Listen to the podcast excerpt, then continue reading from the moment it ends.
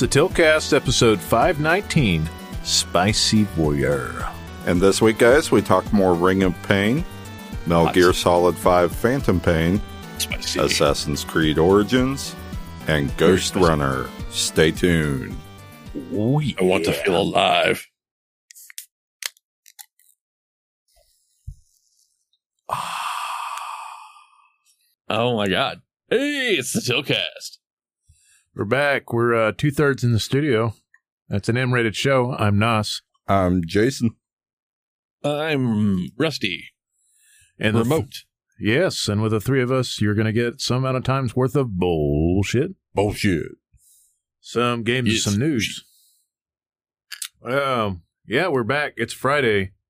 It is September It is 9th at about 6:40 p.m. And It is uh, Friday. It's a weird fucking day to record there, guy. yeah, random Well, Windows know, noises.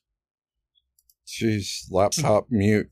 Um, yeah, well, you know, I was feeling, uh, I was feeling like I wanted to, uh, go ahead and get her done this week and, like, have the day Get without done. girls, have the day without the girls in the house tomorrow, like, to just me and the boy and us fuck off.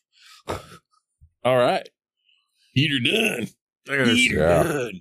I got to install Windows on Sunday, so I'll be glad to have just a pure day of nothing. Yeah. Well, yeah. I mean, we're and all he doing does, a little bit of home improvement. and by that, he doesn't mean the operating system. I know. I he fucked me up the uh, you know when he told me I've got to install Windows all day. I'm like, man, it don't take that long. I mean, No, I mean physical Windows in the home. Finally well, getting I was them replaced. confused. Yeah, they've been sitting in my garage for like three months, yeah, well, but I, need mean, help doing it. I was a. You you need help doing it? I'm sorry, man. I I, no, I it's it's what my dad's done my almost my entire life. So he's coming over here, and me and him are putting them all in. nice. Save that Well, I cost. was Do it say- yourself. It's it's going to take me a little bit to get there if you if you really wanted the help, but I mean, I mean, I get them at It's- I get 'em at cost, and I paid cash for them, and it's been paid off for almost four months. So Nice. nice. Yeah, I mean that's great. You know, I mean, and you've needed Windows. to replace the windows in here since you moved in. So, yeah, I just didn't really have the money to do it, and now I do. So because I mean, the amount of help that was just in your kitchen, those those three being replaced. Well, and then now that I get this done, it'll I think it'll make a pretty major difference across the house. One thing that happens is this side of the house where the studio is, thankfully, is the cold side, Because it's closest to the AC unit. and the AC unit runs all day because it's the windows suck. Yeah. They're single pane windows, and not a lot of window guys probably listen to this show, but um, what that means is they're basically paper. So yeah, it just it sucks, and it it my AC bill is kind of out of control. It's uh, Oh, I call know. it I call it luxury tax, but yeah, Well- it's, it sucks. I don't think that's luxury tax at all. I think that's a good investment because you're going to end up spending less on your fucking, you know, heating and cooling. But that's just like, you know, adult talk here. I've got the same problem, but it, it'll pay itself off in like two years, basically. yeah, well, in my little dungeon down here, uh, I, I am in a fucking basement studio and it has, it has one of those like ventilation windows that you would see in a basement. I don't know. Uh, I'm not quite sure because there's not very It's- many. It's called an easement window. You're welcome. It's, It's- not. It's not an easement window. This is a vent window because an easement window means that you can actually get out of it. Oh, An it's not even means that big. can- yeah, it doesn't even have that. Like, if there was a fire at my door, I'm fucked. Um, I'd have to jump through the fucking fire. I'd be flying. th- You know, I. You know, hey, look, look. I'm not fireproof, but I'd fucking roast myself trying to get my fucking ass out of here. But I mean, but you'll you. pull your best Deadpool impression you to could get be out. you could be like an octopus and shift all of your organs around and just like ooze through that vent window. Uh, right, exactly. No, it's it's like four foot, four or five foot up. It's it's right near the fucking you know ceiling, so it's like Yeah, How big I'm is it? screwed. How big is it? Yeah. Uh, I might be able to get my thigh out. My thigh will be safe. Uh, that'll be the only fucking thing left of me. You just It's regenerate. like, hey, just regenerate. Yeah, exactly. I am not Deadpool. Uh, that that doesn't fucking work for me. No, Um, but and- after and I- running through that fire, you might look like him. hey, oh fuck you. Uh, I mean, I'm just- I'm, just I'm take a shower. So Take a shower with your clothes on, wrap your head in a, a wet towel, and then just run like a crazy person through the flames. Looks like an Right. avocado had sex with another avocado. what? I lo- I love that movie. It's it's such a great fucking movie. Yeah, but I'm totally fucking boned if there's ever a fire down here. I'm I'm uh, I'm right now for saying, but that fucking window, it's not only single pane, but it's like held together with that fucking spray foam, fucking like you know sealant shit. That is, uh, it, it's it is so fucking podunk. It's you know, but it can't. I thought it kept the spiders out.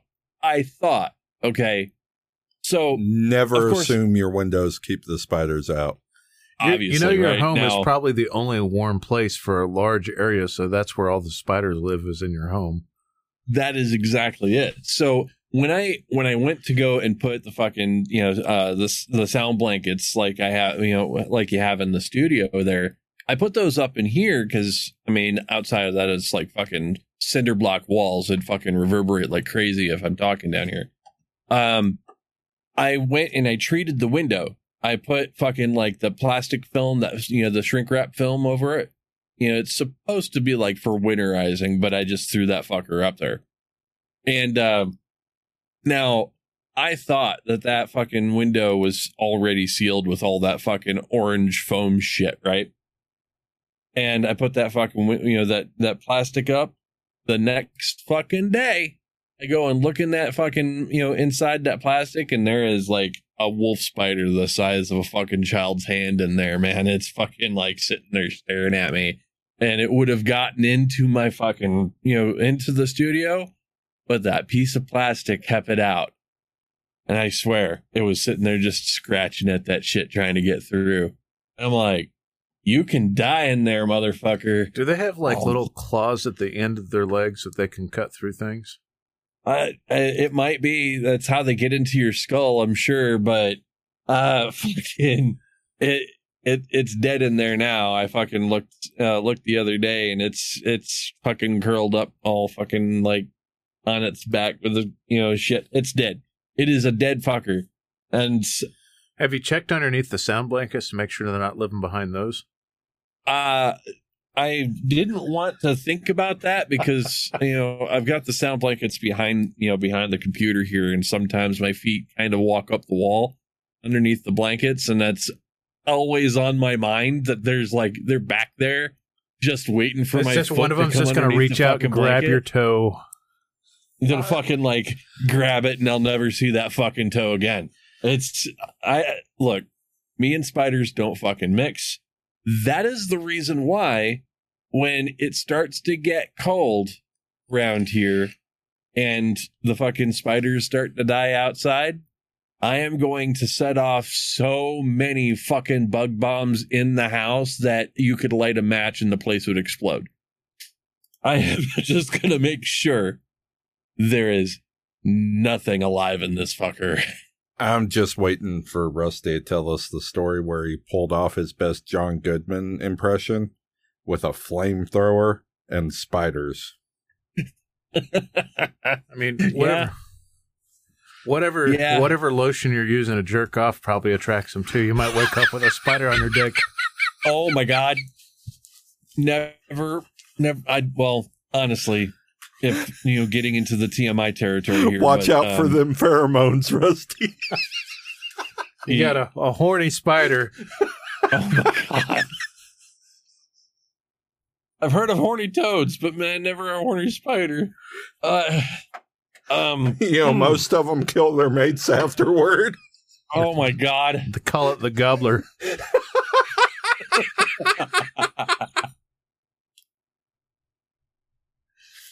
Well, um, I am now a monk. Uh, I'm just gonna, I'm just gonna, you know, kill all spiders in the world and just be like totally celibate. Thank you very much. Uh, great. Now that's another thing I've Rusty's got to worry going about. full eunuch. Don't masturbate, folks. A spider will bite your dick off. Yeah, don't don't do it. Don't do it. Especially not with Jergens.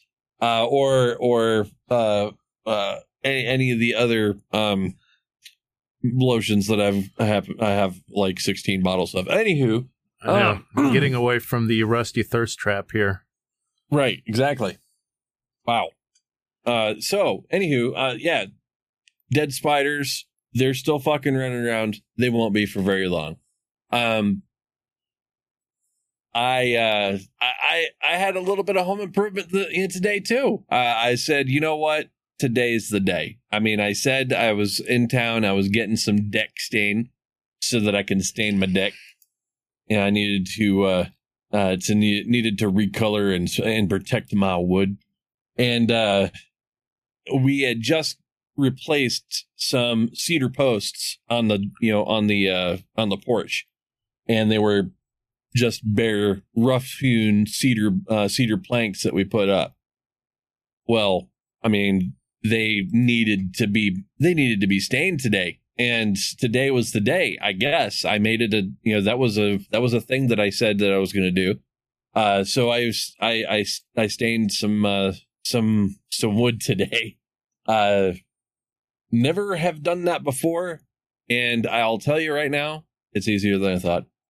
Uh, you just get yourself you dip yourself uh that you know some stain and you get yourself a brush and you just go to town rough hewn sucks though because rough hewn means that it's like you know you've got it's craggly and all fucking weird and shit but Different different wood stains differently too.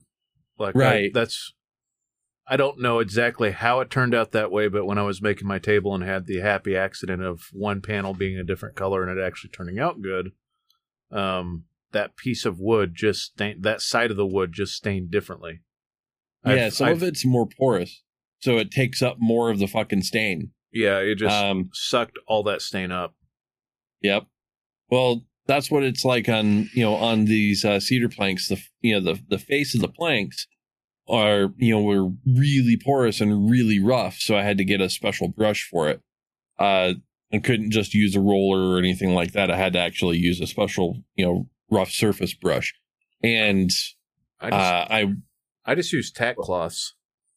well I would have, but I would have gone through so many fucking tack cloths that it, would- uh, I just was just going to go ahead and just use the brush. How big's your dick? I mean, it, it wasn't i mean i had like five posts you know four sides per post it wasn't like an entire deck's worth of uh uh, of wood that i stained today but You it was still you just stained the posts of your dick.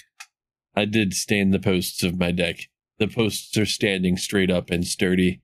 And the uh they're they're a nice i, I got a uh, a semi-transparent nice ce- you know uh, cedar you know color for it. And it it blends a little bit i think it blends a little bit into the house. I mean you, you it's new wood versus old wood so it's it's never going to look the same. But um it looks good i think it looks good anyway i'm done with it i'm i'm not touching it anymore i'm just going to let that fucker dry so that i can put the fucking house numbers up and call it good um yeah, I mean, you painted you you stained your deck this week, stained Yeah. your wood. I painted my wood on Sunday. There was no wood handling over here. So Oh, not yet, not yet. But you're gonna have you're gonna handle your wood Sunday. That's for sure. I oh, mean, Oh yeah, you're gonna be handling wood. No, Yeah, I'll you're be gonna be handling my handling some wood. bricks. Are you you you're gonna lay some brick? Is that what you said? No, I'll be. So all the my No. house is primarily brick, so the all the windows are in brick, which for installing windows is actually really easy. So you match the size to the outside of the house. No, but you might have to modify your window sills, which would be handling wood. Possible, yeah, actually you do. So there's something you have to do with the windowsill. You to call Yeah. the people in the trade call it a cutback, but basically you the window that you're installing is thick, thicker than the old window. Yep. So you take that old w- window sill and you take a sawzall and then you measure out like how far it's going to go in, and then you cut the window sill back like two or three inches, basically. Like they'll Yep. sit a lot more flush with where I'm at right now. But So you are going to be cutting some wood. yeah, I'm going to be cutting wood. That's right. We're just wood handlers. Yep. My gosh, it's it's gonna happen this. this We're wood week. It's all- handlers. Rusty, you had to deal with spicy voyeurs this week. Oh my god! No, no, no, no, no, no. It's just, you know, it wasn't this week. It was. Don't Google that. this is. Don't Google it. Yeah, don't Google it. Yeah, don't Google it. So, so this is this is a thing that fucking happened, right? Now, when I, uh, I, you know, I grew up up here, right? This is you know uh, up in Michigan. Most of what you find up in Michigan is people who just don't like anything spicy. I mean, it's you know, there's maybe one in a hundred people that will actually deal with any decent level of spice, like anything hot. You know, so tacos are a bland affair. Uh, you know, burritos, it's just meat, cheese, and beans, basically. You know, there's there's nothing that gives it any heat, right? Uh, and I mean, even the hot sauce up here sucks. Uh, so you know, when you go to the store, when you go to the, you know, like to the salsa section, right? Normally you're going to get probably like a 33% split on salsa. It's going to be mild, medium, and hot, right? Right, but It's- the hot is not hot. Well, still, no, like, that's I mean, what if we you're going have to get from hot some sauces for. pasty, a paste chunky salsa, it's going to be mild, medium, hot, about 33% each, right? Um, up here, there's like two jars of hot, uh, about 10 jars of medium, and the rest of the shelf is fucking mild. People like Uh, tomato paste.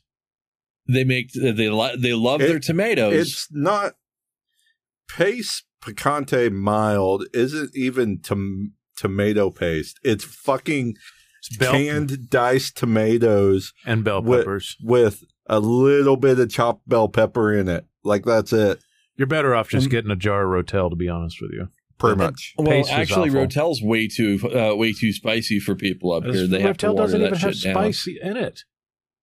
It, there, uh, it's There- got peppers in it. There's like two. There's like three different types of bell pepper in there, and it's too much for them There's northerners. like there's there like half a jalapeno and a whole bottle or a whole can of uh Rotel or a quarter jalapeno. Maybe it, it's too fucking It spicy. tingles the they it, have it to, tingles the taste buds.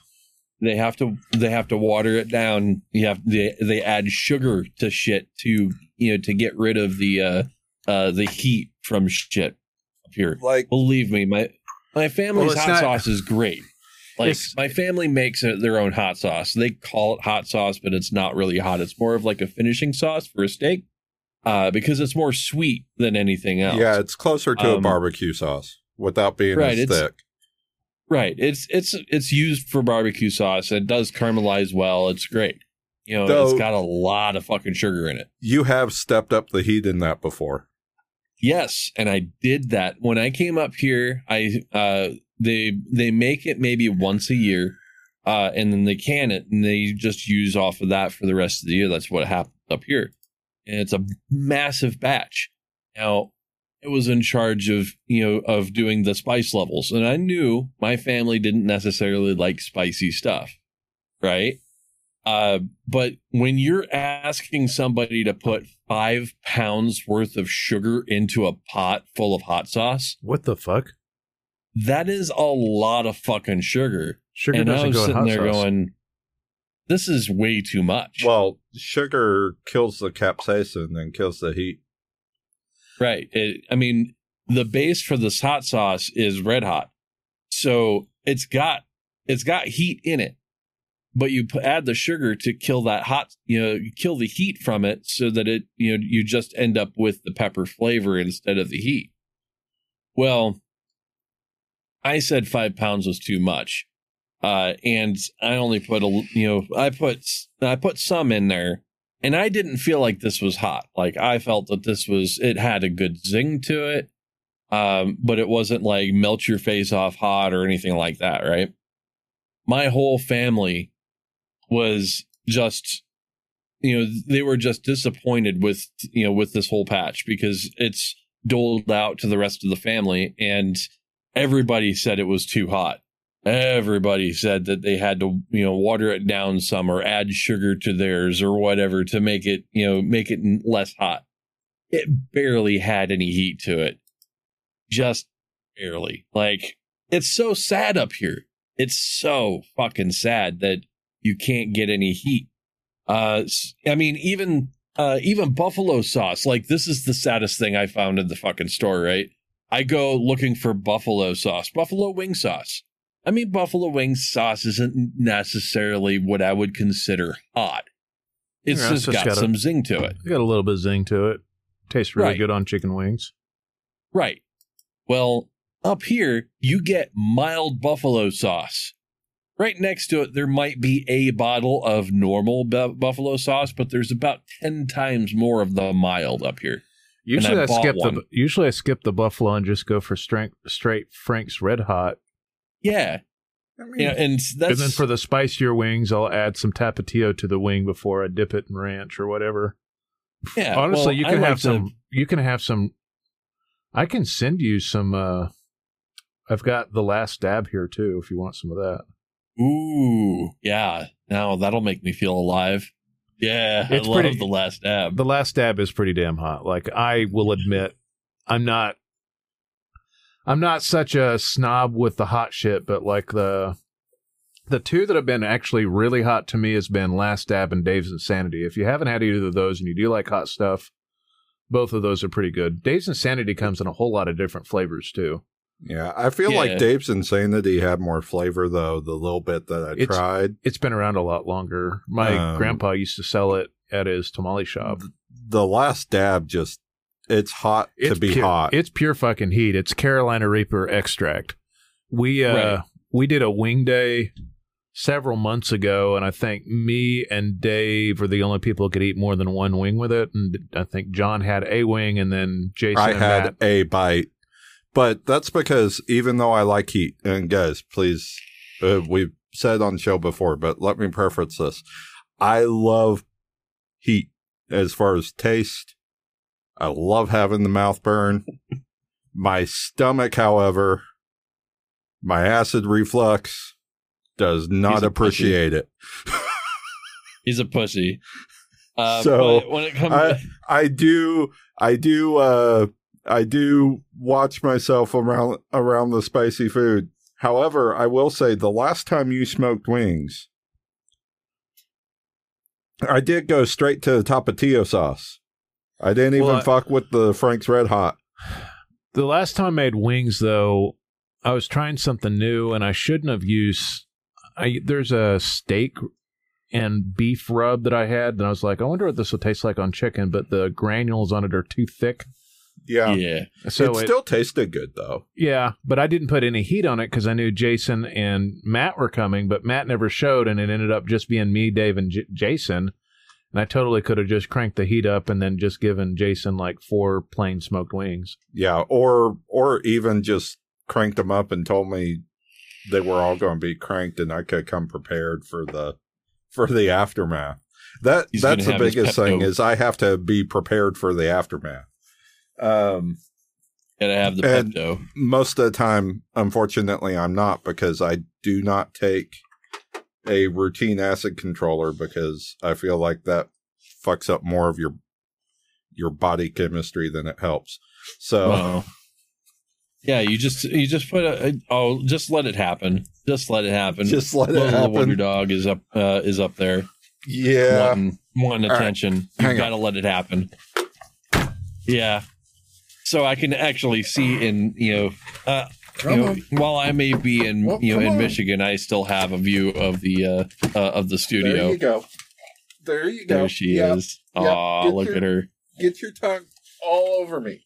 Oh, that's my ear. Yeah, come on. oh, that was the mouth.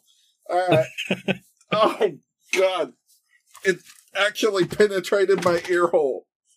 Oh, Doggy wet willies. So excited You want to go again? You want to Yeah. go again? And Huh? She just loves it. She's Huh? she's she's such a great dog. Come on. Come on. Come on. Yeah. I miss those uh I miss those you know those those situations where she just says I need attention now and just jumps right up in my face. Oh, Yeah, speaking she. of which, that thing at work that was going to keep me from watching her, I could watch her now if your mom can't. Oh, well, we'll talk about that Oh. later. Nice. So, you know, back to the, you know, back to the spice voyeur thing, right? So the uh so when I came up here, uh there's there's a little um uh bar and grill that's right in town here. And I you know, my, my buddy took me over there uh you know, it's, you know, for dinner one night. And they have what they call the atomic chicken sandwich. And this is supposed to be the spiciest chicken sandwich around. And most people will order the atomic, you know, chicken sandwich and just get a little bit of the sauce.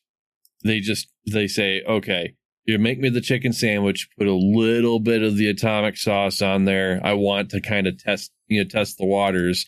And they never finish their uh, their sandwich because it's too hot. Right? You need to do chicken and the wolf when you get back. Oh yeah, yeah. It's Man, actually I- pretty. It's actually fairly spicy. I had me and John had it uh, when we went and saw Megadeth. My uh, my my my fear is that I'm going to be out of practice and that everything will be hot when I get back there. Uh, but anywho, this this atomic chicken sandwich that uh, you can you can ask uh, ask they ask you one of two things. Do you want the sauce, or actually three things? They do you want the sauce on the side?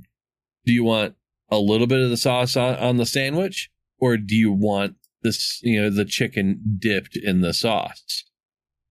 And and the dip option is always last and it's always hesitant Is it a breaded chicken sandwich or Right. a grilled chicken sandwich? it is a breaded chicken sandwich it's a you know it's it's just a, like a breaded chicken sandwich it's a like a, a chicken breast that's breaded So they just put Um, hot sauce on the sandwich or dip it in hot sauce? well right you could either get the you know the hot sauce on the sandwich or you can get the whole ch- you know piece of chicken dipped in the sauce you know and it comes out sloppy and freaking completely covered in sauce What Well, kind of dressing do they put? Like mayo on it, or what do they put on it? the it's it's just that sauce uh some uh habanero cheese that they put on there and uh uh you know some you know veggies right it's just a it's just a spicy chicken sandwich as far as i'm concerned but they call it atomic Oh, so i said so, uh, so i said okay i want to know what you consider atomic.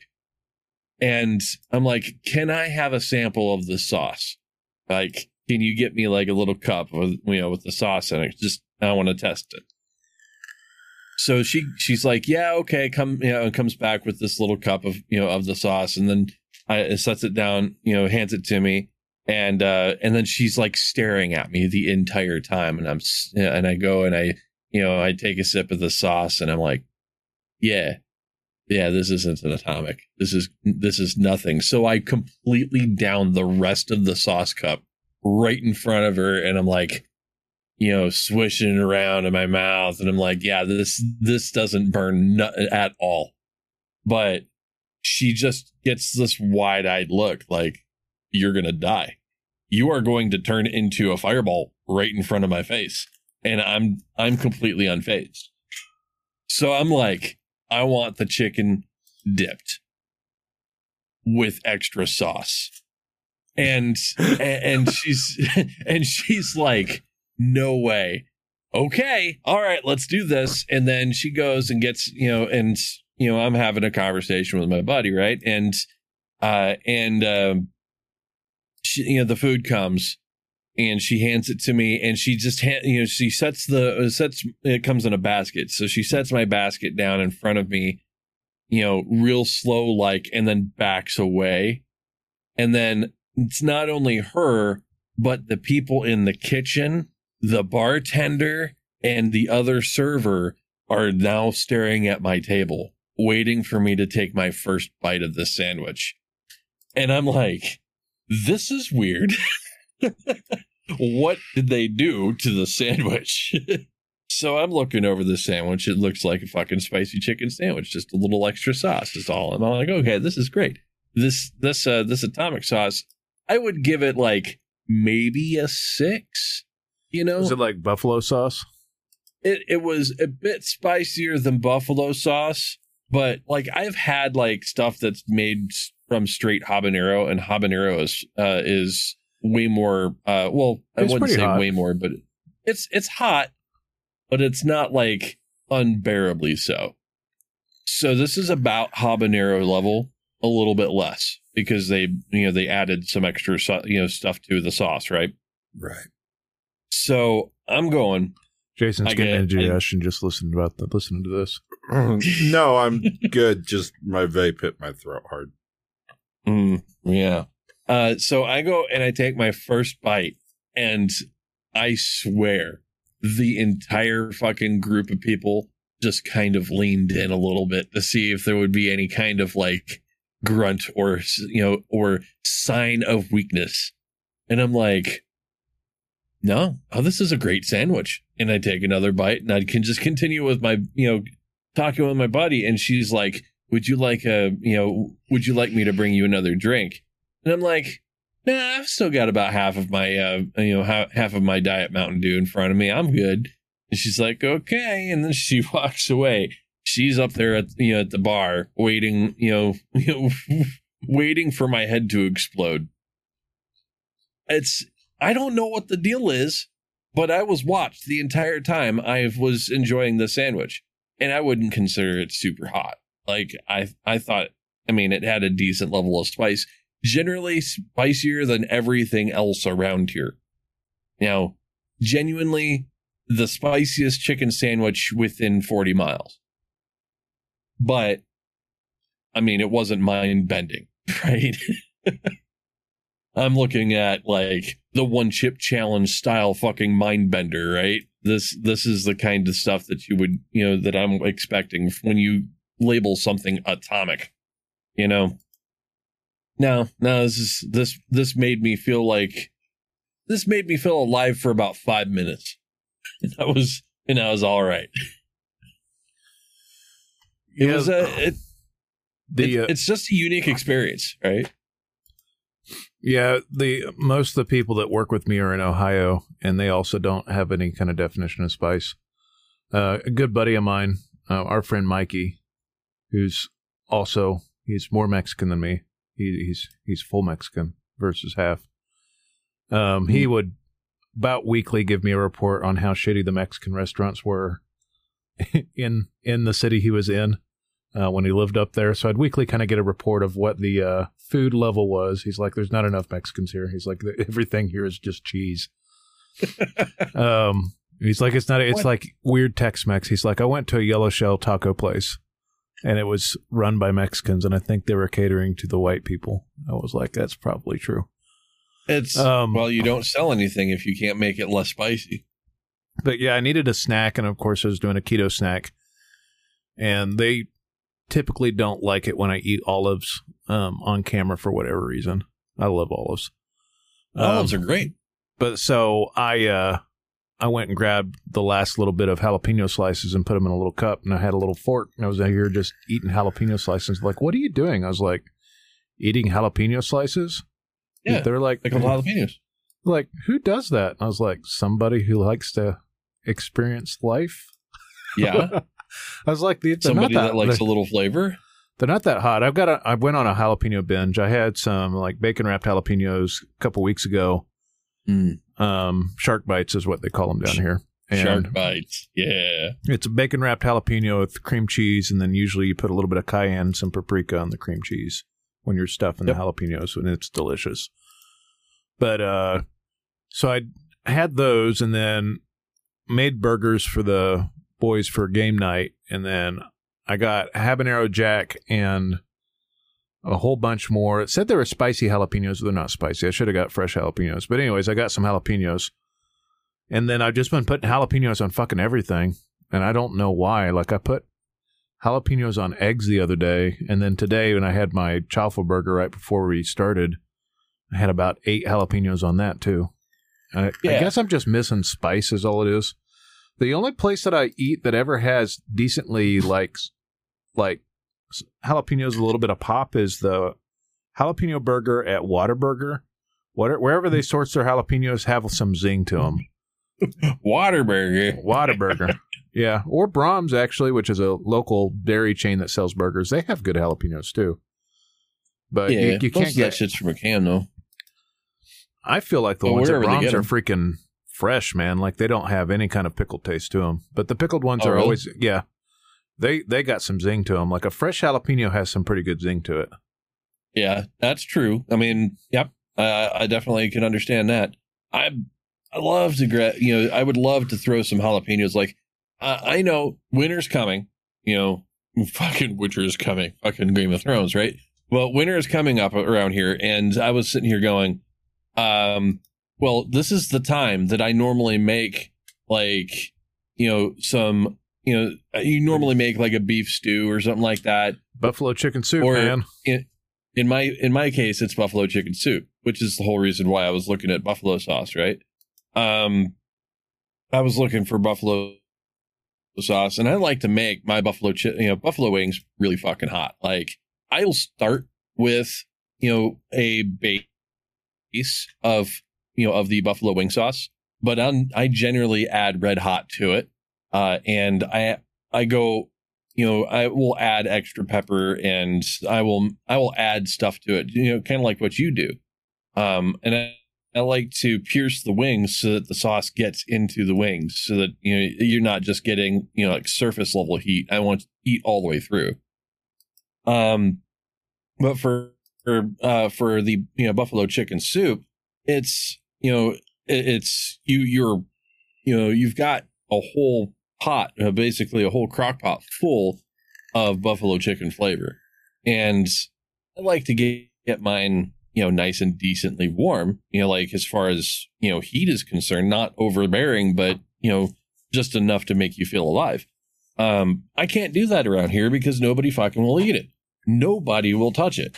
Uh, so I don't want to make a whole crock pot for myself. So now I'm I'm relegated to making this uh this you know buffalo chicken soup, which is totally keto, uh, but I have to use the mild buffalo sauce, and I had to taste it. I mean, I had to try it. Right? It tastes like sadness. It's like if you took if you took buffalo wing sauce and you just neutered it and you somehow managed to keep the flavor of uh, buffalo sauce but none of the heat like it's it just it's it's it tastes artificial it does it just it tastes like somebody screwed up and forgot to put the heat in it um That fucking sucks. I wonder what So they, this they is just what add sugar to make it mild. It might be. I don't think it. It doesn't have sugar in it. I checked. Uh, you know, so they did something to it. Uh, you know, and now it's it, now it's mild. Um, I really hope they didn't add sugar to it anyway. Uh, now I have to go check. but um, you know, because if they add sugar to it, I can't use it.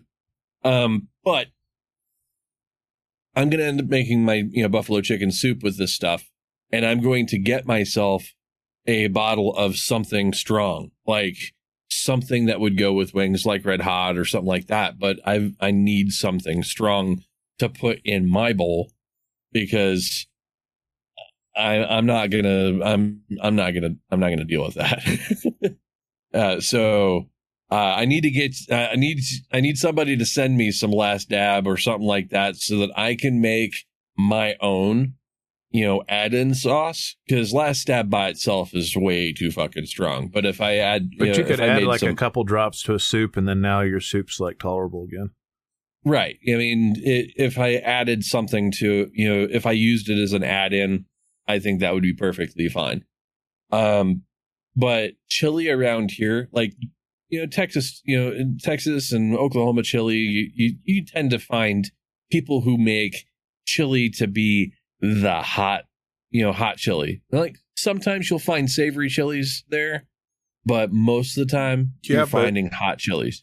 even then, even our savory chilies generally have some spice to it. There's some, you know, some level of jalapeno or or something like that in it. Even our savory chilies would be spicy for a northerner.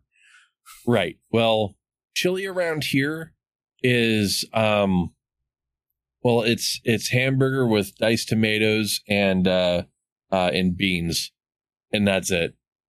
There's no spice. There's barely any chili powder in it. Um What? Yeah, I mean they add chili powder for flavor only just to tell you that it's chili. Otherwise, it's just tomato soup. Chili powder and cayenne are like my starting seasonings when I cook. I I know. I mean, and that's from a person who can't fucking deal with, you know, spice. Like, I know. I understand. This is where I'm at. You remember my uh fucking uh uh uh fucking like chili mac like or Oh, yeah. even when I did fucking uh I uh so I'm a glutton for punishment but this is how much I love love the f- flavor of most peppers um when I make uh chicken fettuccine alfredo at home, I basically blacken my chicken with like cayenne and chili powder. Okay. Well, it was funny because I was talking with the uh, the Ohio coworkers I have, and they were talking is like, so last time I was down there, we had spicy spaghetti. Is that really a thing? I was like, yeah, just add pepper flakes to my my spaghetti. Pretty Oh my much God. always. I was red like, pepper flakes. yeah, just red pepper flakes. Okay. So, red pepper flakes, if you walk by the spice section of any store up here, they have no garlic. They have barely any minced onion. And they have 300 times more red pepper flakes. And it's probably been on the shelf for about six months to a year.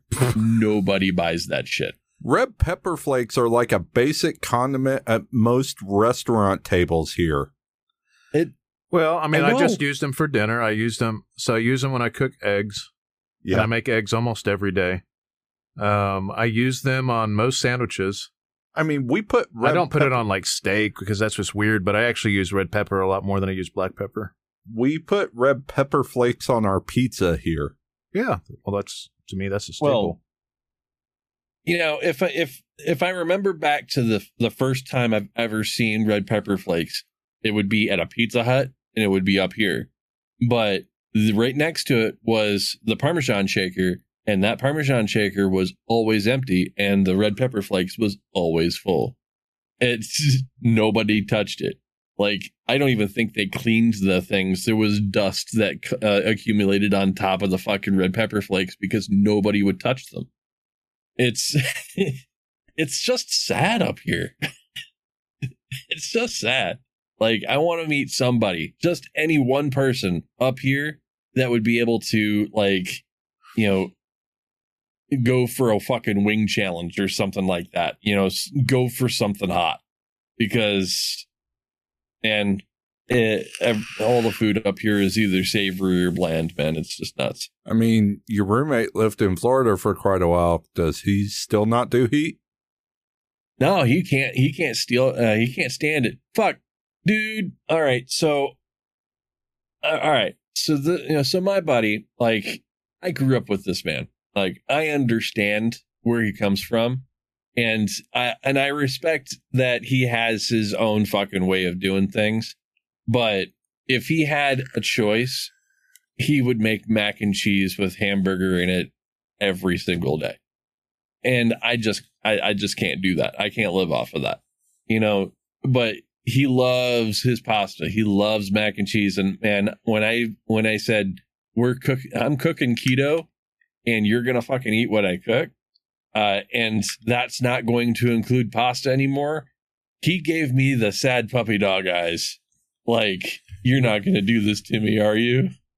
I'm like, oh yes I am. You need to try the uh, smoked After Well- a couple weeks of purge, you don't really miss pasta. You just gotta get over those first few weeks. Honestly, He I misses don't. it. I don't miss it at all. I so like I was showing you the other day. I made cauliflower mac, smoked Yep. cauliflower mac, and it was two strips of bacon, two bags of cauliflower. And I'm not going to just like completely go through a recipe here, but it had cream cheese in it, cream and white queso cheese, um, and additional bacon bits and pepper flakes and garlic salt, and that, and then I threw it on the smoker and just chopped the uh, cauliflower up kind of fine, and then put it in the smoker in a cast iron pan with my chicken, and it was divine. Yeah. Like I ate all of it. I ate it like a main dish. It, yeah, and that sounds great. It sounds great to me. It satisfies the craving for mac and cheese. I do have. A, I love mac and cheese. Um, I do. I do and I do like I the love it, texture of noodles a little bit better than I do like the texture of cauliflower, but the taste of everything around my cauliflower completely Mm-hmm. masks the cauliflower. Cauliflower is just like a binder of fiber for th- cheesy things so that you can poop. Right, I guess. Um, Well, I everything mean, it- about that, uh, everything about your description of that is perfect, except for the red uh, red pepper flakes, which would never fly up here. Um, the uh, the the reality is, I could do that, and I've done something very similar. Uh, you know, so I I can I can make you know a you know a quote unquote mac and cheese, and I've done it before with you know with cauliflower, and that's it works. I've never smoked it, but it, you know I have to give that a try. You Um, just put it in a cast iron pan, or if you want to get bougie, just put it in a a foil pan. But I'd try it once, right? Like the cast iron pan gives you about four large servings, and then that way you know if you did it right. I'm really pretty good about just combining random stuff and coming up on with stuff on my own that I want to eat, and I just, Yeah. you know, it's uh, ten years of coming up with shit on my own. Yeah, um, I'm a well, I'm a self taught cook. Like it's not like I went to culinary school, but I will put my barbecue against a lot of other joints, and I do know when I go to a joint. Like I'll publicly shame it. Like Albert's barbecue here in town is the nastiest bullshit I've oh, ever eaten. Albert G's. Yes, Yeah. So it smells like a hospital in there. It's clean. I'll give them that. Right, it's a very clean restaurant.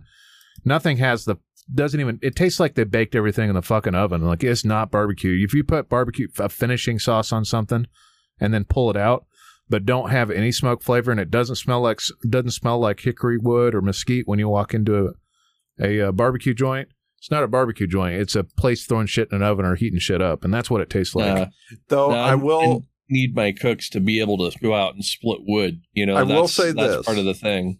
I will say this about Albert G's, and I only know this because we recently ate there because we were getting tires put on the car, and it was yeah, it's it- like it next to a was Robertson right tire or there. something. yeah, um, is it's not necessarily that bad. It is.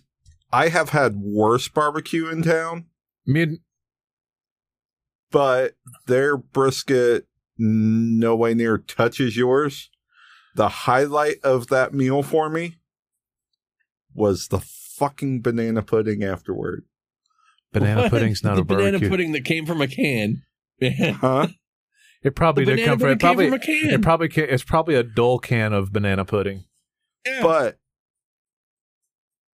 there was plentiful amounts of vanilla wafers and cream on top of it. That's a weird takeaway.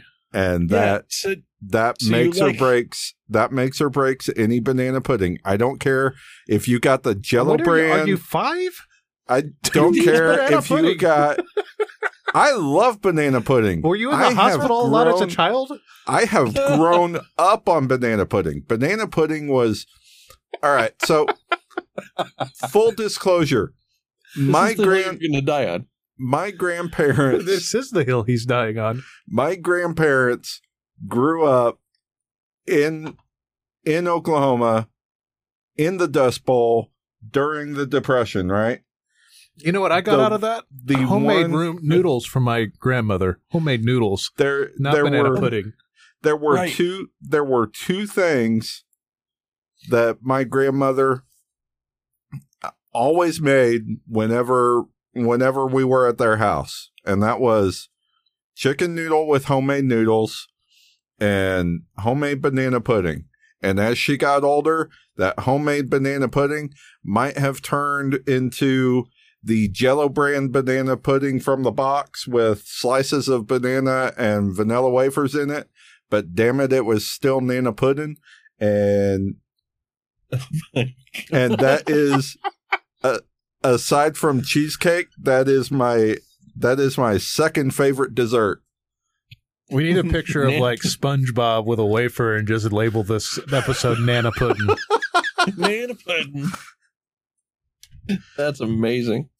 But banana pudding is the second greatest dessert on the planet. Uh, Okay. Uh, But you got to have fresh bananas in it. everybody has a simple childhood dessert. I like strawberry shortcake, so I'm just going to. There you go. I hate strawberry shortcake, so there you go. uh, I had some on my Yeah. birthday. After I eat enchiladas. I my issue with strawberry shortcake's not the uh, uh Here's how it came about. My mom sucks at making flan. full makeup. my mom really does suck at making flan. And then when we were a kid, she, she tried several times as a kid. And my dad's like, just get shortcake. And then it doesn't really taste like flan, but it kind of is like flan adjacent.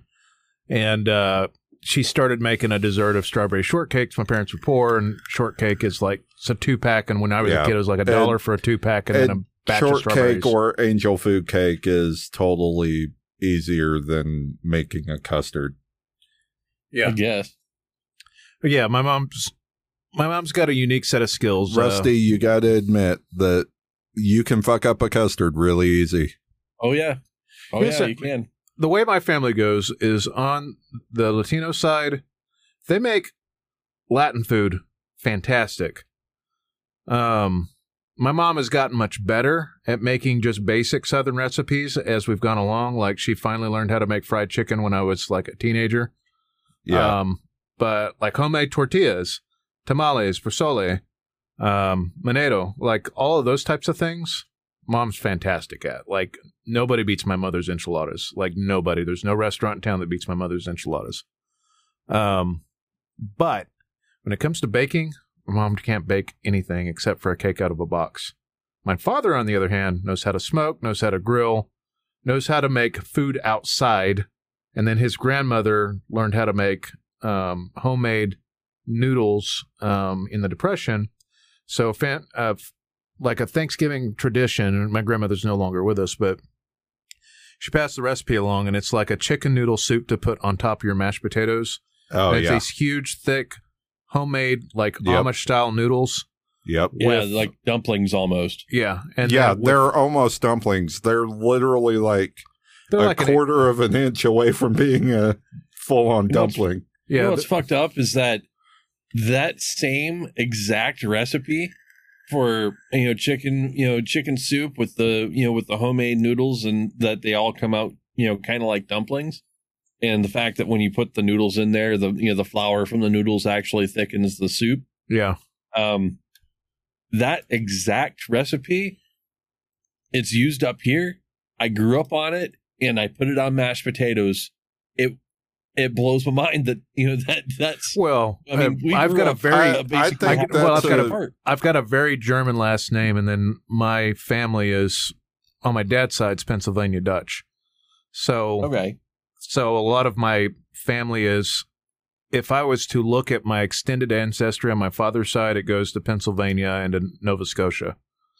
So Okay. there's a lot of northerner there. Like I'm a really weird breed, right? Like super German, Amish, weird roots, right? With uh my mother's Hispanicness. Seeing I've got super Irish, super German, and super Polish. So Yeah, all that all that like German super super comfort food comes from my dad's side. Yeah. Like my my aunts can bake some mean fucking pies. Like there's a pecan Mm. pie, a pecan butter pecan pie, a regular pecan pie, um, and then a chocolate pecan pie that my aunts make that I just look forward to every single Thanksgiving that are ridiculous. Oh yeah, I've got a killer family recipe for pecan pie, and I have a killer family recipe for uh, cheesecake. Only it's not cheese traditional cheesecake. Uh, it's called a cheese torte. Now, unfortunately, Okay. I can't make it anymore because it requires dry cottage cheese. What?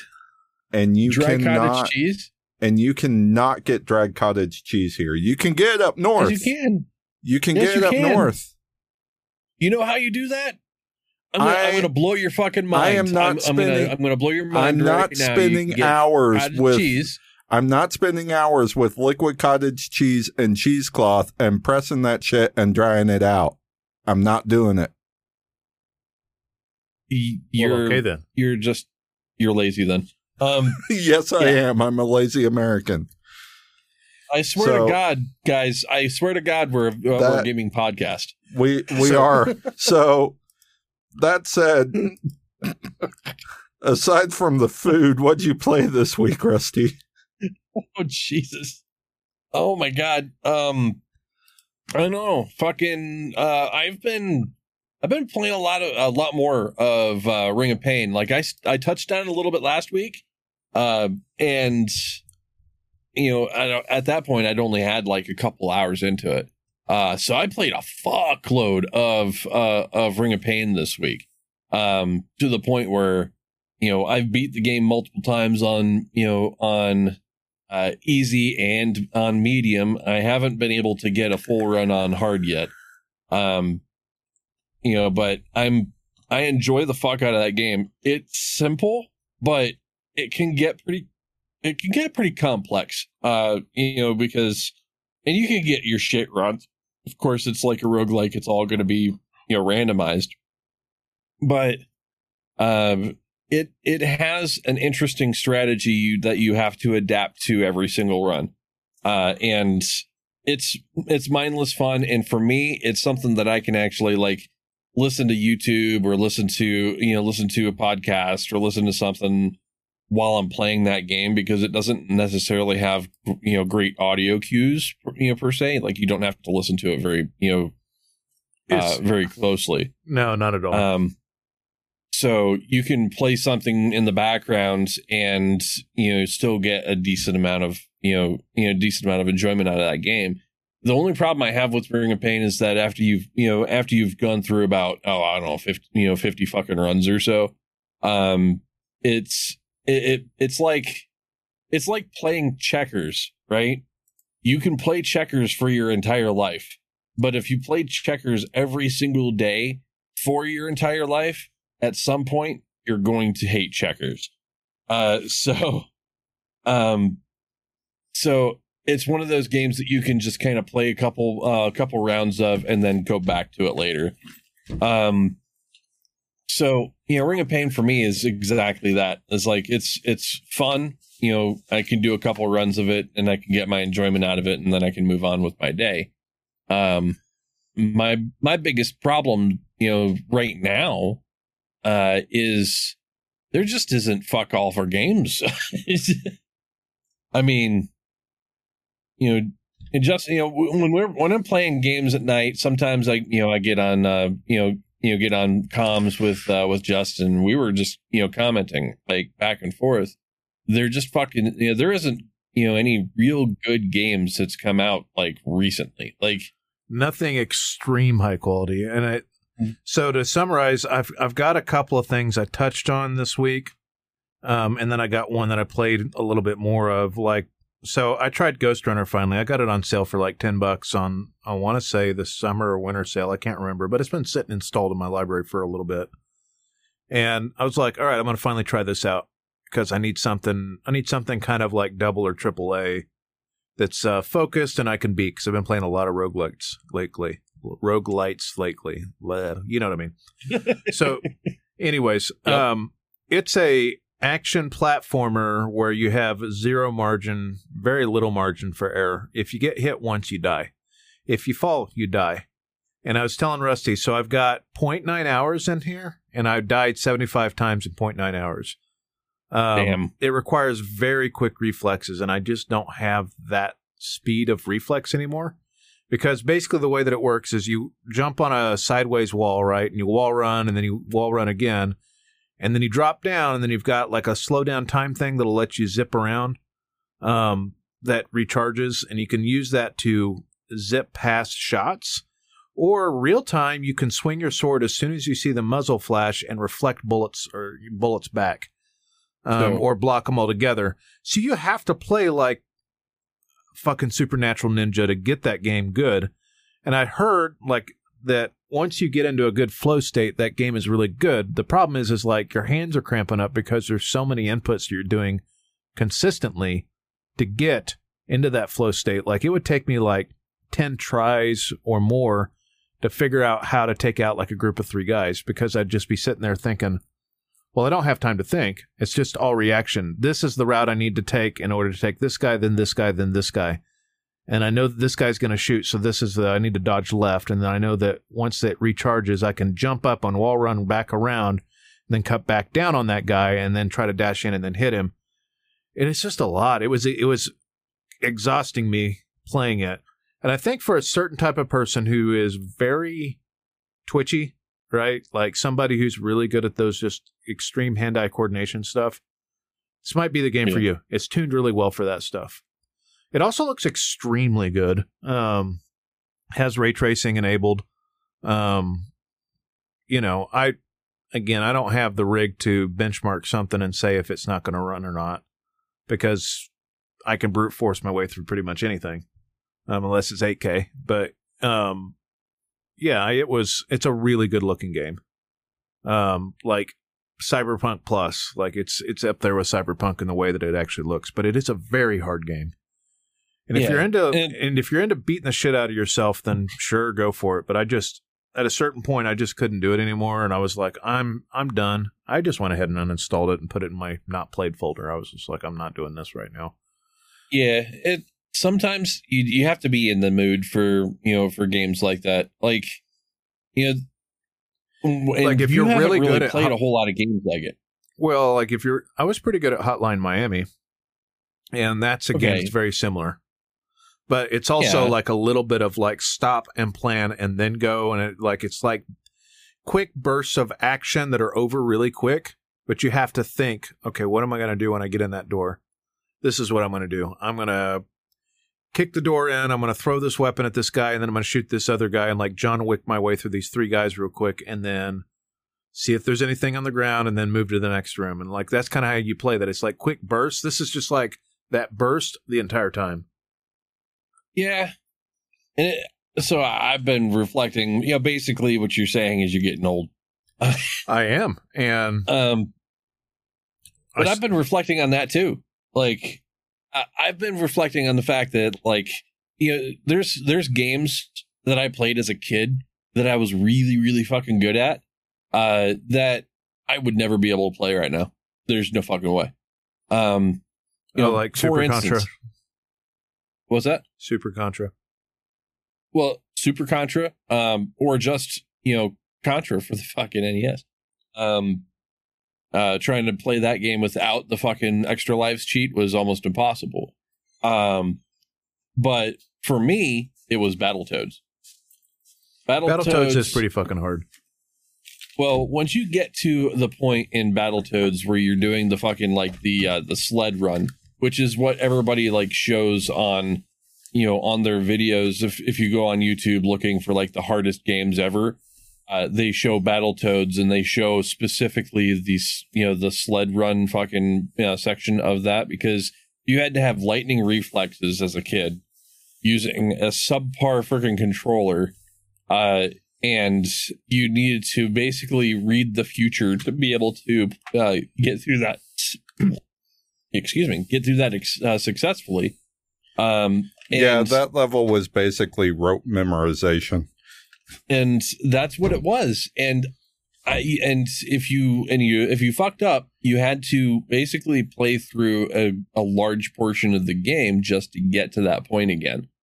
Um i i could say you know that i beat that section i don't remember if i beat the game but i do remember beating that section and i felt really good about myself uh, you know for uh, beating that section um I would never be able to even get to that section these days. Uh, another one was like um, uh, uh, Super Castlevania. Um, Castlevania uh, is not necessarily known for being an easy game. Um, but Super Castlevania was uh, you know was particularly brutal because if you you know if you died, you know you had to start all over again, like you had to go all the way back. Um, and I remember beating that game and not lo- you know not dying at all just going through that game and I had all of the move sets down. I had all of the enemy positions. I knew where to jump and you know and how to get past you know these you know these areas you know so well because I played that game over and over and over and over again. I would yeah, I would give it a try these days and if I fucking I failed in the second level, I'd be done. Uh, I was like I've got better things to do. uh I just couldn't do it anymore you know, but I am still kind of searching for that game. I'm I'm still I'm still kind of searching for the game that could follow up behind Elden Ring this year. Uh and everything that I've touched on has either been decently fun in short bursts, but nowhere near close to Elden Ring, or doesn't even fucking come close. It's it's just sad. I mean, I I'm you know I'm looking for I'm looking for that game. Like I'm you know I tried to get back into Valheim and it's too slow for me right now. Um uh I tried to get into Death Stranding, same situation. A little too slow for me right now. Uh I need something that's you know that's high energy, that's you know that's something that I can do. So I I tried, you know, I haven't played an Assassin's Creed game for a long fucking time, but uh, Assassin's Creed Origins is on uh, uh, is on Game Pass. I'm giving that a try, and just to see what you know, see where that goes. But I mean, looking at the future, like looking at the near future, the only game that I'm looking forward to, like in any way, shape, or form, uh, for the next couple months, is uh, is uh, Darktide which is you know basically you know Vermintide in the 40k universe. Well, um, aside from the uh, Ghostrunner, right? I did try a couple of other games, um, and I, I may talk about them later. I may not for a while, but I did try um, Warhammer 40k Inquisitor and put about four hours into it this week while I was basically on Discord chatting with Rusty. Yeah. Um, which was a good game for that. And I used that the other day talking with my buddy TJ. And after that, I was like, you know what? There's not, I've played a lot. I played probably 25 hours of Ring of Pain, but I wanted to try something new. I've been playing Realms of Magic. I just hit a stride with that where it felt a little bit grindy. And I, again, I was looking for something that was kind of epic, right? So I fired up Metal Gear Solid 5 Ground Zeroes, and then I played through that and I was like, wow, this was just the demo that he charged for, and we made fun of him for that. This was actually really good, and it looks really good on PC still. Um, it's fairly comparable, like not exactly, but like it holds up really well. And then I was like, you know what? I'm just gonna play Phantom Pain. I have that too. Like I got both of them on a sale for like ten bucks for everything, and so I went ahead and installed that, and just if tip for anybody playing a game like prior to that was made prior to like 2018 even though it's not that long ago i've ran into this twice both with warhammer and with um uh uh metal gear solid where i had to turn windows scaling down to 100% for it to give me the options for higher than 1600 by 900 so once Yeah. i did that it gave me the options for 4k in both games which instantly cleaned up everything. Um then i started playing phantom pain and I was like, man, they don't play, they don't make games like this anymore. Right. They don't make games like this anymore. They haven't made games like this since, well, it was Elden Ring. That was the last game that was like that. Yeah, Yeah. and even then, Elden Ring is a is a exception to the rule since 2019. I mean, Well, it's a Miyazaki game. we have had we've really been dry of really excellent games. Like we've had some good games, we've had some entertaining games, but when you really really break it down and think about it, we've great games, great story, uh, all of the pieces fitting. We've just not really had it the last couple of years. Well, the thing is, is there's a lot of the great video game designers are getting old. Um, and so you're thinking about it right. Like some of the best game designers have come out of Japan. Um, and Miyazaki is one of my favorites, right? And Kojima is also one of my favorites, even though he is very much an oddball, but that's kind of part of his charm. But I was just, I was telling the, the guys last night, we were all talking on Discord while I was playing it, and I was getting through the, you know, hour and a half intro. And uh, I was like, you know what? The crazy thing about this game is like, he just takes these really absurd ideas and then takes them really seriously and then commits to it. I was like, to be honest with you, in a lot of ways, Kojima's kind of a shit writer, but what he isn't shit at is he's not shit at game design. He's not shit at finding something that's fun. He's not shit at finding a good core game loop. He's not shit at um, creating believable, well, I said believable, worlds that are cohesive instead of using the word believable. Cohesive is the word I'm looking for. Right. Um, and he commits wanna- to it. He commits to it every single time. Like the whole baby thing in Death Stranding, I think is ridiculous, but he commits to it. The uh, goofy ass titles for different characters in his games, he just commits to it. It's just part of the lore. He came up with his own like you know uh, his own fighting style for his QC, CQC. Is that what it is? Close quarters Right. combat, right? And just commits to it like it's just something that came out of Mossad, but it's something he just built from the ground up. It's a very imaginative guy. I don't hope for anybody else to write his stuff. Again, I don't think he's a great writer, but I think only he can take those crazy ideas and then build a good game around it. And that's I mean- that's what he does really well. Like we all thought Death Stranding was going to be like a bore fest. And by all accounts, it should be boring as fuck, but it's not. Right.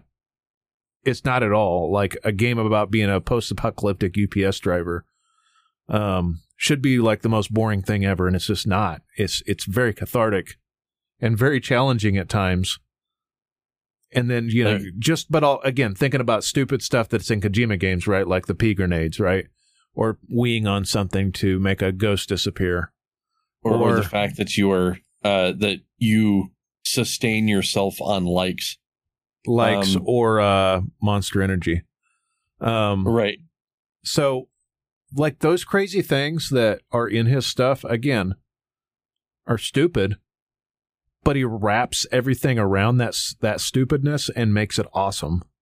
And i, I mean, don't think that i think there were parts of me even in younger me reviewing stuff and i was thinking about me reviewing games going further back with the older metal gear games right? Like the one that was on ps3 and thinking to myself this is too goofy. I i don't I was a little bit too self serious back then. Even when Phantom Pain came out seven years ago, I, th- I myself took myself too seriously and couldn't get past some of that stuff and didn't finish it, which is one of the reasons I went back. I was like, I'm going to go back to a great game I never finished. So Mhm. those games being Control and Phantom Pain are games that I never finished that are good games. Um, universally accredited as good games, and and getting through that intro, and then getting into the core gameplay, uh, which I've been playing off and on all day, and then played fairly late last night. It's really good. It's it's just I don't need to tell you what Phantom Pain is. Most people that are listening to the show probably have played Phantom Pain, but they just don't make. There's not anything coming out that is that good, and I think it's people bolting on ideas that sell, right? Something Right. with loot boxes, something with um battle arena stuff, right? Um Oh my god, I'm so tired of that shit. something that's a first person shooter, something that's a card battler, something that's a um a loot grind, right? But that's not enough of the bones to come up with a good idea to make a great game. You're constantly unlocking stuff with this. It has a constant sense of progression. It makes you learn how to play. And it's video gamey enough to not be too realistic, but it's done in a realistic style Right. and it it has great voiceover. It has, has great music in the game, right? A lot of licensed music in that game. It Mhm. commits to its atmosphere. It it knows when it's done. It doesn't really have. I mean, it has a an anti-war message going through the whole thing, right? Um, but Yeah. it's not overtly self-serious or doesn't take itself too seriously. It's not overtly trying to sh- like shove its message in your face. It's just trying to be a really video game ass video game, and it does a really good job of that. And the same thing with Death Stranding. Like there are some definite narratives and thoughts that he has and commentary on the world that he has with Death Stranding. But, you know, like the whole thing with the likes, right, and social media and all that other stuff. But Well, that's not that's not just it. I mean, he actually kind of went a little political on uh, on Death Stranding. Like comment, uh, had a commentary on you know like the U.S. political system. It's uh, it's in there if you read through shit. Um, oh yeah. but he pokes fun at he he pokes jabs at that, but doesn't necessarily say it's right or wrong. He just pokes a jab at it, Well, and it- you can pick it up if, if you go if you read into it. it's it's it's subtle. I like Yes. subtle. I like subtle. Well- the the game's about the thing you're doing. The game's not about that. And then it's just I use Kojima right because Kojima's been around a very long time, right? He's he's probably in his late fifties at this point. Mhm. Um, Metal Gear's been around for thirty years. Um, we all know how you know goofy it's it's it's basically a meme for Metal Gear, right? And that hokey ass David Hayter soundbite, right? 59 actually Fifty nine. so okay. you're right on Yeah, late fifties. So, but yeah, just people like Kojima understand, and I think that's what's missing from a lot of things that have been released is just pure gameplay and then wrapping everything else around it. When we we were kids, narrative wasn't in games because they weren't complex enough for narrative, and these I think, Outside of JRPGs, yeah, basically. Right. but JRPGs didn't really come out till the nineties. uh, Yeah, well, yeah unless so you're the talking original about Final JRPGs Fantasy. if you're looking back stuff, at like yeah. the the the original final fantasy there was barely a story there Right. It's literally just Chrono Trigger's really the first one I remember with a really heavy story. Right, but I'm just saying in general that wasn't much of a thing. It was gameplay and then wrap a reason for the gameplay around it, right? And so Yeah. I think that's where the school of thought is with Kojima. It's gameplay first and then wrap a a story around that, right? And even like old Resident Evil games, that was kind of where they were at, right? Gameplay first and then wrap a story around that. This is what we want you to do. This is weird force perspective. We want you to play Tetris with your items and we want you to conserve ammo and be deliberate in the paths you choose. This is what you're going to do. Now let's wrap a story around it with the zombie survival thing, right? And there's not enough games that stick a core loop and then wrap a wrap a story around it, right? Like I even think Mhm. about Ghostwire Tokyo, right, which is a pretty triple B game. It really wanted to focus on a world that was wiped out by the supernatural and then inserted gameplay into it, right? It had a really heavy narrative. And right I think if they had flipped it back around and focused on the gameplay, the narrative was engaging enough for me to get through it, right? I actually like the narrative fairly well and the design of the world, and that was the whole reason I was playing it. But the game the core gameplay of that is not that great. It's collect things and shoot things with magic bolts. Um so it's that's kind of what I'm looking for with like great games and and so far the only great game, right? Like Elden Ring follows the Souls mythos and the Souls story was intentionally vague. It was literally this action RPG that was focused on some core mechanics of if you do these things, you will win, right? If you do these things with magic, you will win. If you do these things with decks, you will win. If you do these things with sword and board, you will win. And it executed on those mechanics really well and then wrapped a weird mythos around it that's kind of loosely based on like some weird Hieronymus Bosch type shit. So, right and a you know some Japanese folklore and a bunch of other shit. It's, it's just again core I mean- idea of gameplay with story in the background, and a lot of people criticize Souls for not having enough story. And the reason I like Souls is it's a gameplay focused game, right? And then Elden Ring very much the same, right? Like there's like 30 minutes of cutscenes in a 100 hour game. Like, right there's cutscenes when you enter a boss area, and there's a handful of cutscenes when major things change. very little narr. I mean, it's one of the it's the first Souls game to have like a lot of voiced narration in it. If that tells you anything. Again, Right. the reason I'm so into Souls is it's a gameplay focused game, and there wasn't a lot out like that. Right, you got to see about Dark Souls, Dark Souls. but there isn't. Especially the older I get, there's not a lot of games with an amazing narrative, right? And so if you're a B writer writing for a video game, and then your writing doesn't stick it for me, but you focused on the story more than you focused on the gameplay, it's not going to work. There's there are exceptions, right? Alan Wake, but how long has Alan Wake been out?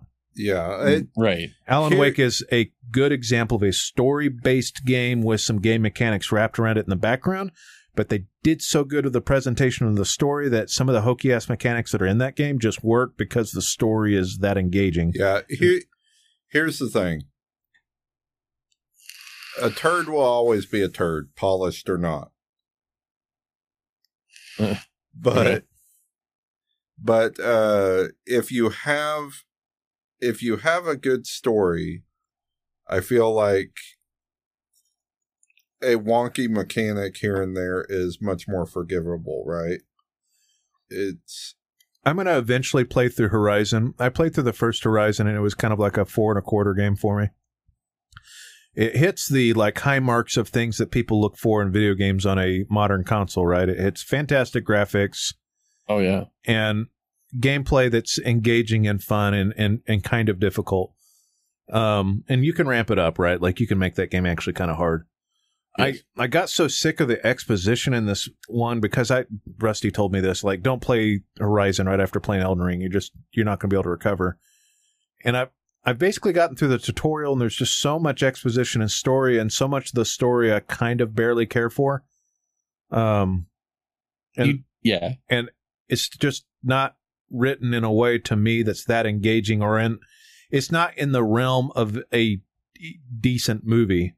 Yeah. And to me i know there's people that are listening to this that are like yelling at me right now but it's just not that good of a story. And hopefully when i can get past that and let itself be a game for me to play so that i don't have to care about the story then i can adjust my expectations and then see how the gameplay plays because again I felt like I spent an hour and I'm still in the middle of dialogue I don't care about. So Right. I'm just I'm Well, just stuck in a was- weird space with that game. Right? I- like I played God of War. God of War is a weird thing, right? It initially was basically an ARPG with a controller when it first came out, right? That yeah people kind of gravitated for towards and it never let up and now it's a game that's all about huge huge ass boss fights with multiple changes and then weird mechanics for an ARPG and that last God of War game was excellent. The story is decent. They wrapped some of it around the story but they they started with the core gameplay with that game. The core gameplay of God of Yeah. War is pretty damn good. Uh, I was going to say to to finish that thought. On the other side, if you're going to have a lackluster story, your game mechanics and your graphics better be fucking on point. it didn't even have to be graphics because you got Vampire Well, Hunters because we know by- that we don't know the story by- behind Vampire Hunters. By graphics, I mean you better not have any jank in whatever you're putting on the screen. Do you know what I mean? Yeah, like another yeah, example that's of like some B tier games that really miss the mark, like the whole Elex series, like really misses the mark. Yeah. They went for three themes: sci-fi, sci-fi, like tribal and medieval, all in the same setting, and Yep. it just doesn't work. And then the story's awful, and the voice acting's awful, and then the game is the gameplay's janky because those three things don't mix at all. And Right. and um so that's like another example. But when we talk about like we've been talking about Ring of Pain for the longest time. Yeah. Yeah. I don't know what the fuck is. I know that I'm trying to get out of something, but I can tell you that Right. the core card mechanics of that game are solid. Same thing as Slay the Spire. Yep. I can barely tell you what that fucking story's about, but that gameplay uh, for Slay the Spire is solid as shit. Yeah, it is. Right. I it the BattleTech had a- gameplay the gameplay in Slay the Spire is so good. I don't even give a shit about the story. Well, I don't ca- I don't care about the game, uh, the the story of Ring of Pain either. You know, it's like and we have exceptions to the rule a little bit right? Like we all hear like battletech a lot. Like collectively we have over a thousand hours between all three of us in, in battletech mm-hmm. the the turn-based RPG, and it's because the core gameplay of that is collect spare parts on the battlefield, build cooler mech, or buy new parts to make cooler mech, and then try mech out and min max that like crazy to create a crazy ass machine. Like it's like having an RPG character where you can hot swap all the items and A gives you an aesthetic change so you can see the change and B it gives a tangible change in the way that mech feels, right? Yep. And And and it's there are thousands of combinations. and if you have a penchant for liking urban mechs, just be sure to put a UAC twenty or a Gauss rifle on it. That's Gauss rifle on an urban on an Urbie is hilarious, and there are like hero Urbies with You- Gauss rifles, which are crazy. You're sitting there using an Urbie coring heavy max. I mean, I've used, I've Yeah. had, I've had those because it has this arbitrary limit on weight to the missions, Yeah. and so I'll kit out an Urbie with a Gauss rifle and just have him slowly trail everybody else, headshotting shit from the way in the back lines while everything else brawls its way through. Yep. E- even better is then put jump jets on that Urbie. It is great. It's great for comedy. Even better for comedy is doing that in MechWarrior 5. Yeah, MechWarrior Oh, 5, you can put an AC-20 on an Urbie. The the best kit out for an Urbie in that game is an AC-10, so you can get the extra armor and ammo that you need for that. yeah. Um, but you can take an Urbie with an AC-10, and then the nice thing about an Urbie is it spins 360 degrees. So you set it in a direction, and it's just a little turret, and Yeah. you just sit there and you leg shot shit, so they can't catch you. And then you put then jump pu- jets on it, and it's a flying trash can with a fucking auto cannon.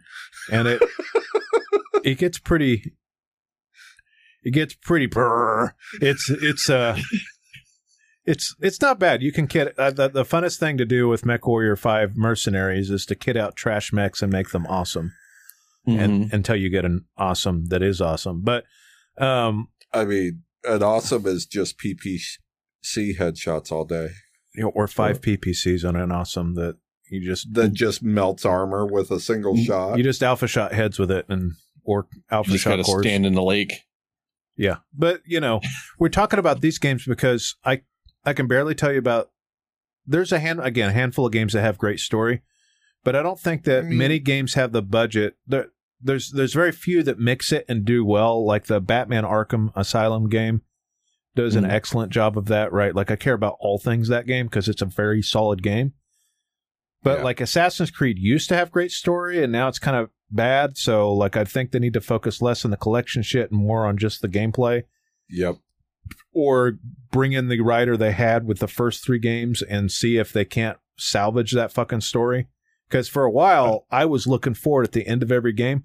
What's going to happen next? What's the Illuminati up to? Right? Like, like, Right. and then they went with fucking aliens. Like, blah. It got so Uh, right. bad. So I mean, we we had talked about you know about Assassin's Creed story basically dying, you know, fairly early on. It was before three. Uh, it died. the- ten, Assassin's Creed story died ten years ago. Assassin's Creed stories started really, really, really dying with with Brotherhood. Um, Brotherhood. yeah. Just as the- soon as you get rid of the most uh, most interesting character, um, Yeah, Ezio was the very best character they had.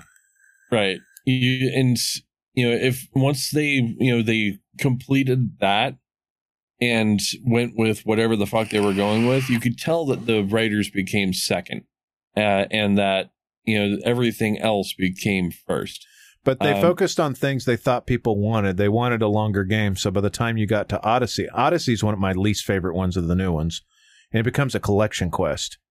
And there's so Right, many things so- to collect in Odyssey. I think they ring it in a little bit with the most recent one, but I think Origins, the one you're playing out of the last three, is the best one. And I think it goes Yeah, Origins, it- Valhalla, then Odyssey. Yeah, and my only issue with uh, my main issues with Valhalla are just the It's bloated. it's so fucking bloated. The the map fetch quests are just so fucking. But I mean, that's the Viking lifestyle of raiding and shit. I guess it fits in, or at least the But- the televised lifestyle. I do like But- some of the things they added to the Assassin's Creed thing. Like they're like, okay, enough of the history. But- let's let's trip balls and let's fight monsters, which is what But- you're going to do eventually in Origins, Rusty. But the Okay. problem is that it, they almost complete with Valhalla, and the reason I had so much trouble completing it is they almost completely did away with everything about the game that I fell in love with. Um, the assassin part. the assassin part, the the vertical environments. It's the, a it's an action RPG by the time you get to Yeah. Valhalla. um Yeah. You can play The stealthy, but like there's the some story- things to crime, but like most of it is just to get vantage points. Yeah, I actually feel like the story in Valhalla is the stronger story of the three games. Yeah, I, Um, I just tend to like the action and Origins But- the best. a, a lot of the things I fell in love with with the original Assassin's Creed, with Assassin's Creed 2, with Brotherhood, uh, really started falling apart with 3. 3 is where it started turning into more of a action RPG.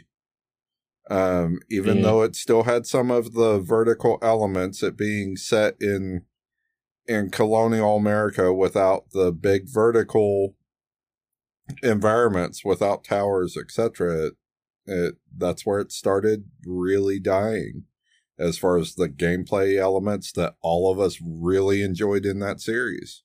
Yeah. It's just, it's just a, you know, that I wished, Ubi, uh, I wish that Ubisoft would le- be less Ubi with their games. That's, that's just me.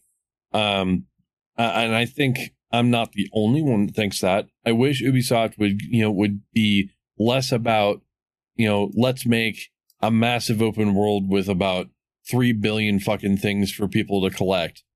Uh, and, uh, and more about, you know, delivering good gameplay with the, uh, with good story.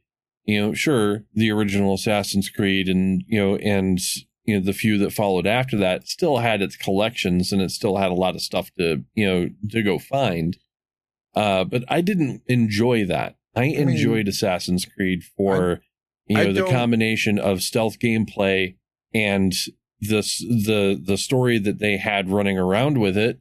You know, the fact that you're a dude in an animus and you're, you know, and you're just reliving, uh, you're reliving a past life, essentially, you know, and learning more yourself through that. Right. Bring That was important to me. bring Assassin's Creed back to where it was with 2. And then for the action elements, just give me Splinter Cell back. That's all I ask. Oh Jesus! That's all I ask Everybody asks for Splinter Cell back. all that's all I ask.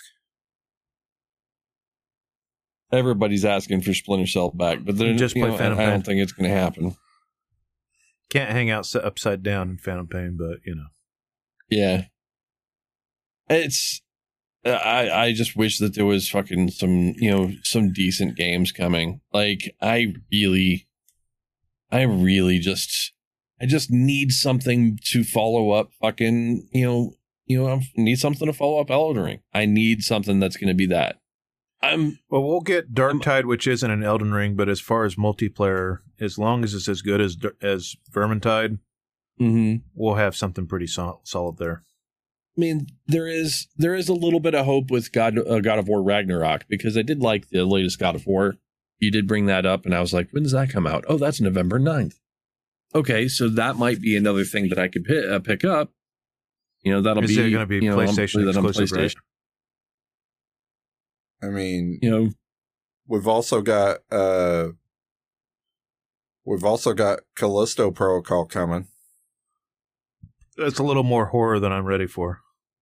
yeah, I'm not sure if I'm you know I if I'm looking forward to that either. I- it's just I- what you don't want more Dead Space? Uh, the Callisto Protocol. Okay, so I want Dead Space. I don't want something that looks like Dead Space.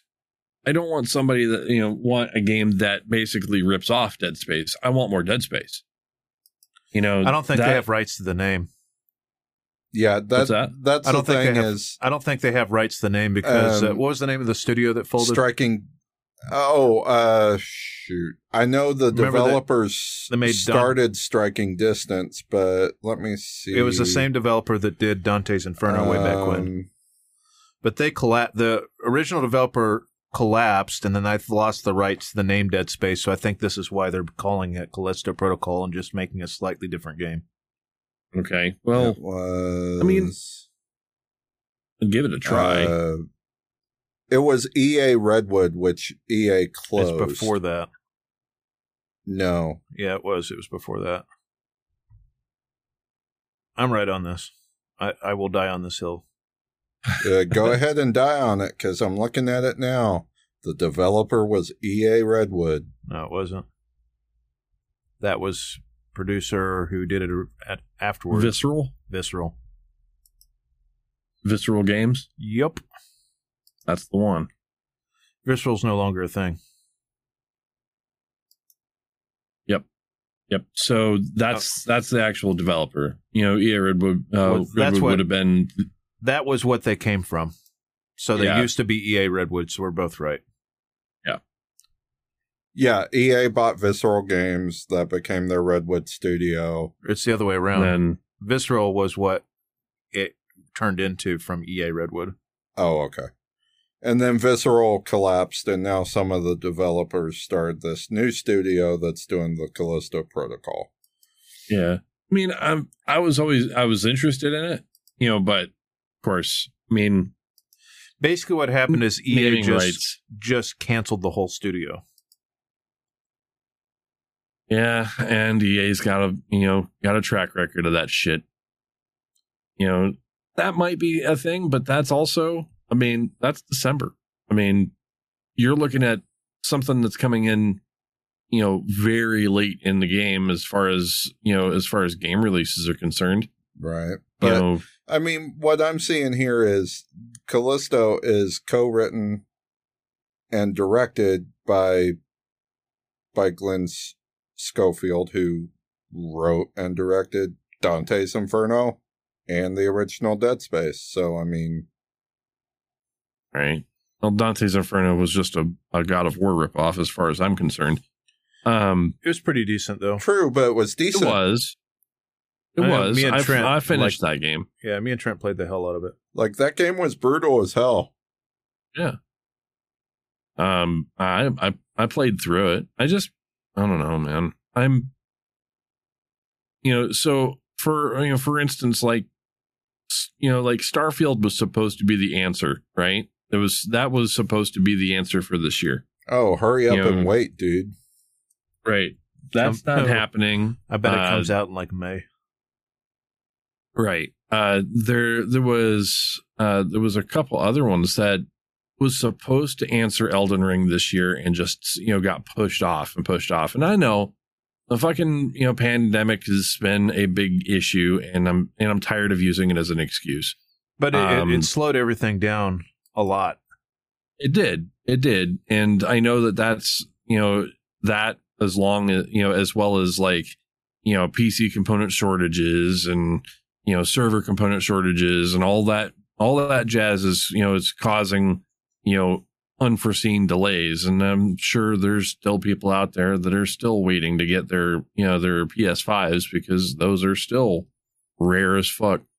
Um, but I mean, it does. It still it still sucks that we're you know basically living in an extended game drought. Two, Like two years of game drought. noth- yeah, and, and there's been a few good islands in there, but that's pretty much it. But the You thing know. is, if you're if you're the best game that was out because literally everything that would be better kept getting pushed back for further development, are you Yeah. were you really the best game? Like Well, that that's my I mean, thing. True, but I mean, uh, you you got to have a product to be to be graded. You can't be graded on an idea. So Well, and that's true too. That's true too. Um, so with that, I think uh, we're good to take a break and get some news together. Yeah, sure, All right, we'll be back, guys.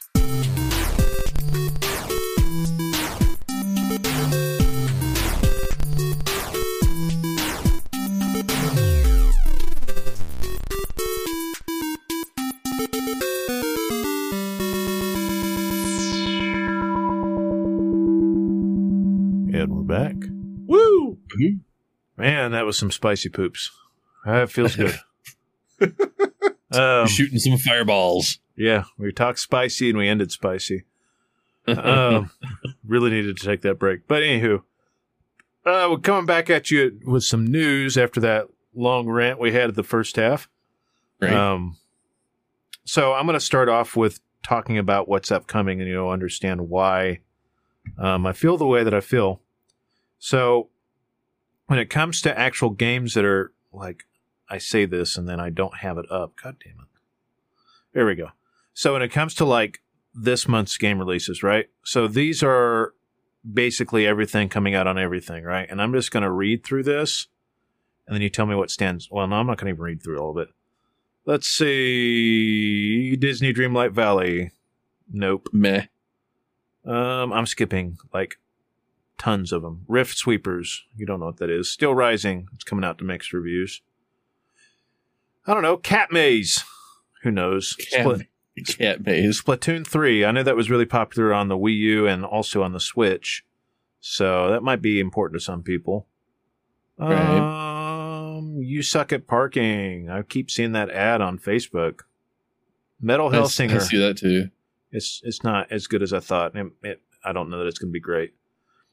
Let's see, Slime Rancher Two. That's not going to be like a Metal Gear Solid. Right. Um, Life is Strange Arcadia Bay. I think that's a DLC or an expansion for the current Life is Strange. Mm. Um, Pathfinder Wrath of the Righteous is coming to PS4, Xbox, and Switch on September 29th. That's an extremely dense game. I, it's actually more dense than I want. And that's pretty much it for September. So let me move to October. well, there's there's Metal Hellsinger, which uh, is like I played the demo and it didn't flow very good. it didn't flow. I didn't think Okay. it, I didn't think it flowed. I think you need to play the demo and decide for yourself. Gotcha. Okay. Um. So for October, Midnight Suns is not coming out. That might be close to an XCOM, and I'm really looking forward to that. But it's got Dying Light 2 DLC. Dying Light 2 is pretty decent, but it was no Elden Ring. oh, you Um, you no- missed My Little Pony, uh, Mar- a Maretime Bay Adventure. Yeah, I did. No More Heroes 3 might stand out. It's not going to be an Elden Ring, but it might. I really like No More Heroes. But No More Heroes 3 Yeah. is coming out on PS5, the new Xbox, basically the new Alright. consoles. Wait, f- wait, wait. You overlooked something. What? Let let's let's look at in the vein of PC building simulator, No, I'm not power going, wash simulator, I'm not going through all that trash. and uh and Uh-huh. house flipper. There there is going to be a Mythbusters Oh god. game that is a simulator. Oh, There's screw. I'm, I am so. Those are just. Those are just fluff trash games. Like they get they get viral for a little bit, and then nobody fucking goes back to play them ever again. Tis Um, true, but, but- they're cathartic when you're playing them. maybe one of you Yes. maybe one of you two can look this up. There's a Warhammer 40k Shootas Blood and Teeth that's coming out on everything on October 20th. I don't know what the hell that that is. sounds like an orc game. Uh, yeah. It does. Persona 5 Royal, I know that's pretty big.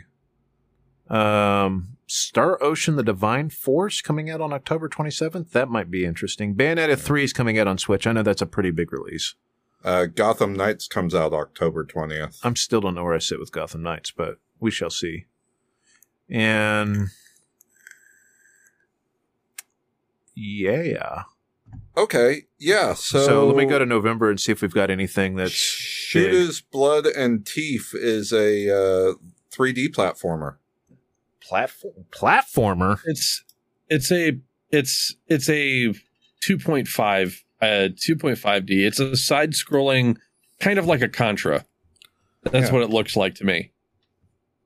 Oh, done with Uh, like but a, it's done with a hand drawn uh, out style. Yeah. but it is all uh it's all um you know it's orcs doing orc things and there's like lots of explosions That might be fun. It, again, not a Metal the Gear. but trailer looks pretty fun. it looks fun. Maybe I'll, it's it's kind of it's kind of cell shady almost and Yeah. does it come yeah, out on it's- PC? It it kind uh, of yeah it's on it's on steam here yeah, it kind of looks like uh well, it's coming to Switch, Xbox, PlayStation, and PC. Um kind of looks like uh uh Fallout Fallout Shelter mixed with Contra with Good. orcs. Well, Fallout Shelter's gameplay is different. You're just saying art wise. stuff like I'm just that. saying like art style wise, yeah. But for November, the biggest release, at least for this crew, is going to be 40k Dark Tide that comes out on the last day of November. Um, and you- then Evil you West missed is coming out, huh? you missed scorn's coming out Oh, I did miss Scorn. I don't. I still don't know about Scorn, but we shall. That comes out on Scorn Game is- Pass, right?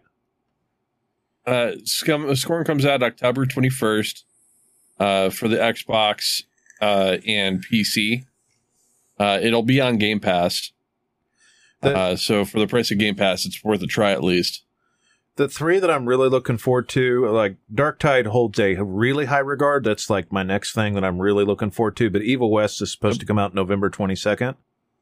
Mhm. um, that I am looking forward to quite a bit. God of War Ragnarok is supposed to come out November 9th, which that has they haven't really done a really bad God of War game. So like that's we kind of know what we're getting into most of the time with that. They got a pretty good track record.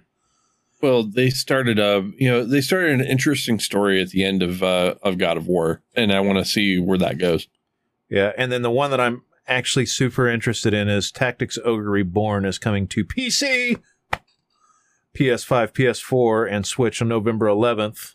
Um, yep you're a big tactics ogre guy so It's literally my favorite franchise for that type of game.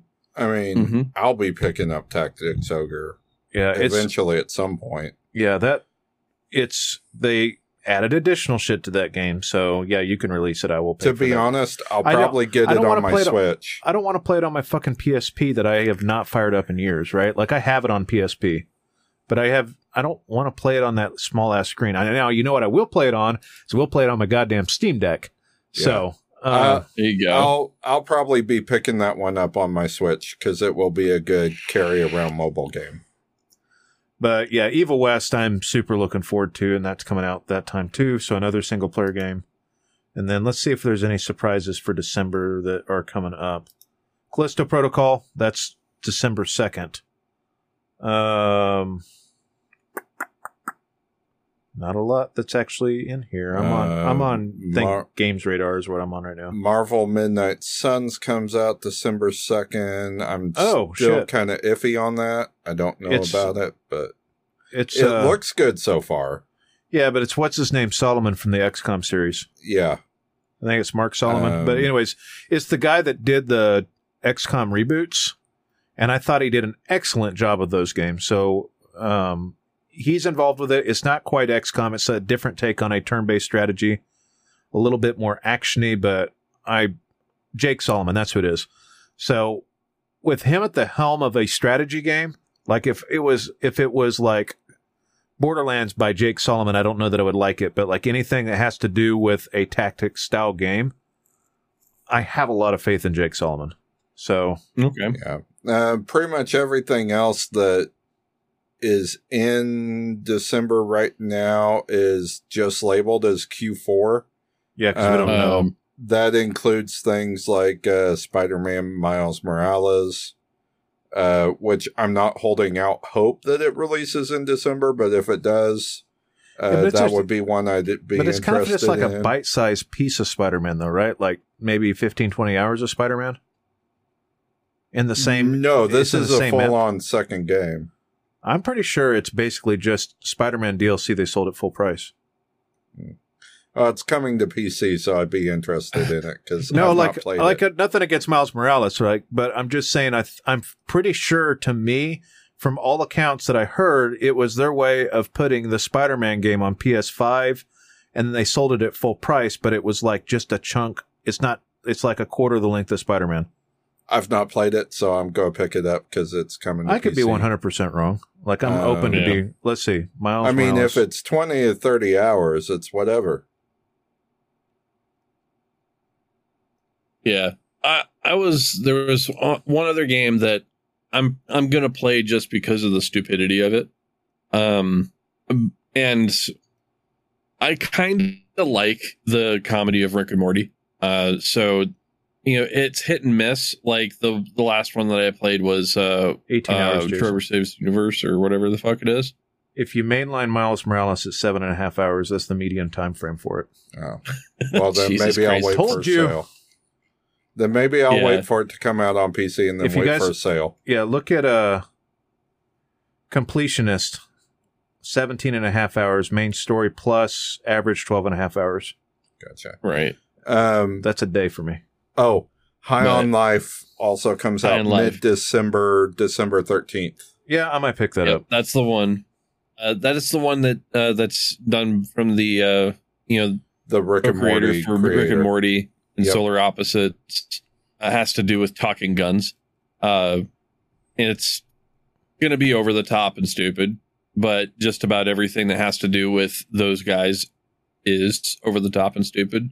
Yeah. Uh, so I'm going to go ahead and give that a try. Of course, that's coming out on Game Pass as well. So uh, for the price of Game Pass, why not? Yeah, I'll, I'll pick it up too. Just let me know when it pops. But one of the things I want to talk about when we're talking about major game releases, CD Projekt is working on a new Witcher saga. Um, and there's a whole bunch of different games outlets that are talking about it. I think I saw a story on Games Radar and one on PC Gamer, which is what I'm sourcing right now. But they It'd be have nice if they actually just went with some, you know, one of the other Witcher schools. They could even go back in time, as far as I'm concerned. They could. I mean, but I think, well, they wrapped up the series story, right? Uh, Right. For Geralt, yeah. For Geralt, but like she's still fairly youngish. Like she, she could have, well, but it wouldn't be Witcher style stuff, though. It'd be something completely different. It- she would have to be depowered. She was way overpowered by the end of that. Yeah, Yeah. so it maybe it's something different. I don't I don't care what they do, but apparently they're putting it on Unreal 5 instead of using a proprietary engine, which honestly Mhm. gives them a little bit more flexibility because that the Unreal engine is not nearly as buggy as a lot of these homebrew engines that a lot of these things are coming out on that don't seem to be CD Projekt Well- hasn't been doing great with their homebrew engine lately And- aside from visuals. So apparently, uh, Unreal 5, according to uh, some of the early reports from use cases, is that Unreal 5 doesn't have the uh, massive uh, uh, inventory memory issues that Unreal Yeah. 4 did. So, So you could actually, you know, create a, an RPG or something like that with it, yeah. which is, you know, which is something that they didn't have a whole lot of, I mean- you know, strength in before. there were there were RPGs made in Unreal 4, but every one of them had memory leak issues with inventory systems. So Right. there was that. Um, I, I forgot to mention, but I think the new Plague Tale comes out. Um, you know the rat game. I think that Yep, comes out yep. in October. that comes out in But- October. Yes. Speaking of that, there's a, quite a few Game Pass games leaving in a few days. So by the time I release this episode, these will probably be about gone. So on September 15th, Origami 2, Bug Fables, Everlasting Sapling, Craftopia, Final Fantasy 13, Flynn, Son of Crimson, I Am Fish, Lost Words, Beyond the Page, Mighty Goose, Skatebird, and The Artful Escape are all leaving. I can only think of about three of those that are really, really worth it. But some there might be some people playing some of those other games. However, um, the thing with Game Pass is even after they leave, you can get a 20% discount while they're still available on Game Pass. So um, those games are leaving, and then Plague Tale 2 is coming out a month later. So if you haven't played Plague Tale, you should go ahead and get it out of the way, knock it out, and then you'll be ready for Plague Tale 2 when it comes out on Game Pass. Yep. Mhm. Um, continuing the uh, uh, Cyberpunk or CD Projekt Red news, uh, Cyberpunk 2077 will finally get its its expansion called uh, d- d- d- where'd it go? Sorry, guys, I lost my. I had that story up too, and then I closed I it. lost my place. Uh yeah. Yeah, there's a Um, Cyberpunk DLC coming out, but it's the only DLC that's going to be released for Cyberpunk. Yeah. Um, Phantom Phantom Liberty. There we go. They better is the release name this of the bugs. expansion. Um, They and have that to. is that is coming. Uh, no firm date's been confirmed, but it is speculated uh, Q1 or Q2 next year. So maybe I'll finally go through and play through Cyberpunk again next year, depending on what happens. But um, I'll probably wait Eh. a month before I play it. It's just like Dying Light's supposed to have that DLC coming out next month. I'm not ready to replay Dying Light right now. Yep. Yeah. But along with that announcement, they also said that the the next patch for Cyberpunk, uh, uh, 1.6 will, what you're calling the Edgerunners update, will be the last update that is applicable to previous gen consoles. Um, all future patches, including the uh, new DLC, will be only developed for PC, Stadia, PS5, and Xbox Series X. You had to understand that's going to happen because the new new systems have been out for what two years now. Yep. So eventually they were going to stop, you know, stop, you know, servicing anything that had to do with the last gen consoles. Well, and also with, um, I mean, it's it's that game obvious, shouldn't have come out the, on those anyway. So It's obvious that this uh, latest version of the Red Engine just did not play nice with previous gen consoles, so it doesn't uh, make much sense for them to uh, try to release the expansion on previous gen and go through the same headache of a year and a half of updates to get it to optimize and work correctly.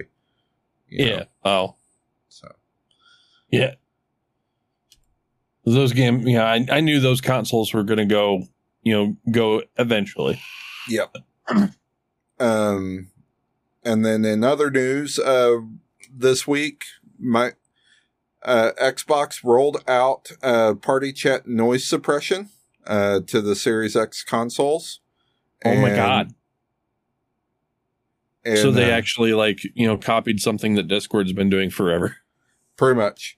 Um, well, and part of that is uh, part of their.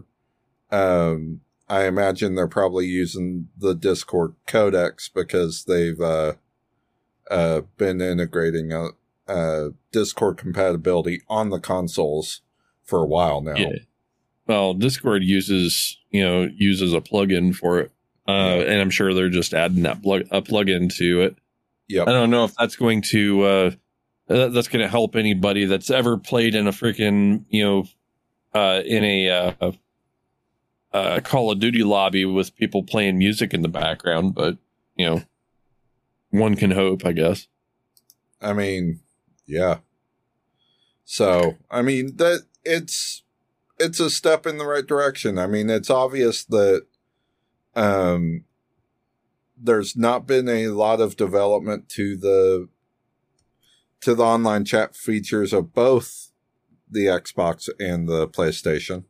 So, I'm surprised. uh, I'm surprised they haven't, you know, just you know went with like, you know, went with an integration instead of developing their own chat systems. right. You know, like integrating into, you know, integrating completely into freaking Discord and just using Discord audio.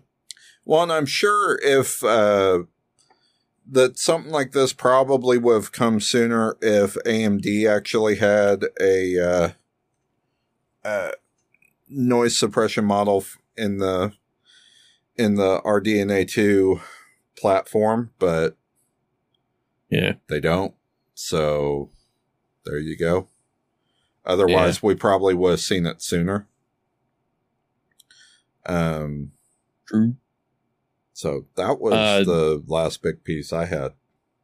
Uh, well, there was the one thing that I was uh, I saw was um, uh, there was talk that Atomic Heart was going to come out late late this year, and obviously you didn't hear it in the list with uh with Justin. Yeah, because it's Um, not. Yeah, because you know, Focus Home is actually uh, said that they were going to get it out by, by the end of this year initially, and then about a day after they said that, they updated their Steam to uh, you know from Q4 of 2022 to winter 2022, uh, which if you know, and this this was in the you know in the news thing that I saw. If you are in the northern hemisphere, you understand that winter does not end at December. Uh, that is probably going to be closer towards early 2023 and then it was you know then it was you know officially confirmed that it's going to be more early 2023 than you know than this year so it's not going to be in the running against Elden Ring um Atomic Heart though I mean with the uh uh with the thing uh, with with what Atomic Heart looks to be you know that is something that's been on our radar for a minute uh, and we knew that it was going to be delayed, not just because of shortage issues, but because the um, you know the studio was in Ukraine. Uh, so they needed to get the fuck out uh, and relocate so that they could you know start you know development or you know pip, uh, development back up again. Um, which of course they did, and it's great that they did, and it's good that the, the game's still coming out instead of it being just completely you know it, it you know just disappearing. The uh, you know, it's just disappointing that it's another one of those games, you know, like Starfield, you know, that's not, you know, not this year, you know. Um that was another game that was supposed to come out this year. Starfield was supposed to be here. Um that was the only thing that could, you know, stand up to Elden Ring, I think. Is Starfield even Oh wait, no, I'm th- never mind yeah, Starfield will be released. Bethesda will release it. One game that's never really going to be finished Star Citizen. Yeah, that's the game uh, we've literally been talking about the entire time this show has been a show. Right. Yeah, Star Citizen will be in perpetual, you know, early access, just like fucking, you know, I guess technically Warframe's still in early, early access if you if you really think about it. Uh, well, they might have actually went and did a full release for it. No, I'm not they quite did sure. I didn't follow. I don't follow them, but they were in early access for the they, longest fucking time. They did do a full feature release. Yeah. Yeah, it was just. It was one of those. It's one of those things, but of course, with uh, with Star Citizen, yeah, you're never going to see that come out of um, you know out of development. They've got way too many plans. They've got they've got so much shit that they want to do to that game that they will never fully release that game because it's it's just it's just a too too big of an ask. They want so much for that game. Uh, so I mean, if you're playing Star Citizen, you know, and people are, there's people that spent fucking forty thousand dollars on a ship in that game. I don't understand it, but you do you. You've got your money. Whatever you want to do. Um, but yeah, I'm never looking forward to that game. Probably will never even play it. Uh, but you know, you know, Starfield will definitely be a thing. You know, but not not right away. Um, I don't have, I don't have another one. Yeah, here I don't really have anything else. I think yeah, it's. I, I think we're about good for today. Oh, yeah. Here you go. Speaking of Warframe, Rusty. Yep. Their newest uh, uh, big update, Veilbreaker, came out two days ago. Yeah, I had saw that. Um, you realize how much money and time I actually put into Warframe, and I mean, I love playing that game. Um, the the problem is, is that uh, it's, it's I knew what it was doing, and I'm a I'm a sucker for you know these weird fucking microtransactions. I've done it in uh, every game that's ever had them, uh, which is the reason why I stay away from them generally. Um, but uh, Warframe is is one of those games that you know that you could waste a lot of time on, and while you can have fun doing it, after a while, you just see more and more of the same. So I am, I don't know their last big update that included the ships. Um, and that kind of flopped pretty hard. And I, you know, after I saw what they were doing with that and I got the fuck out, I have not had any jonesing to go back to that game. So Well, it good. can continue on. I don't need Grandpa Rusty buying any more platinum. Oh no. Uh, I've got probably way too much platinum on my character already. Uh, I would probably never have to actually buy any more fucking platinum, but that's that's going that that's saying that I I spent way too much money on that game. All right, guys. With that, uh, you can find us at tiltcast.com. Find us on Facebook and twitter.com slash tiltcast. Our YouTube channel's youtube.com slash the real tiltcast and search for us on iTunes and Spotify. Subscribe.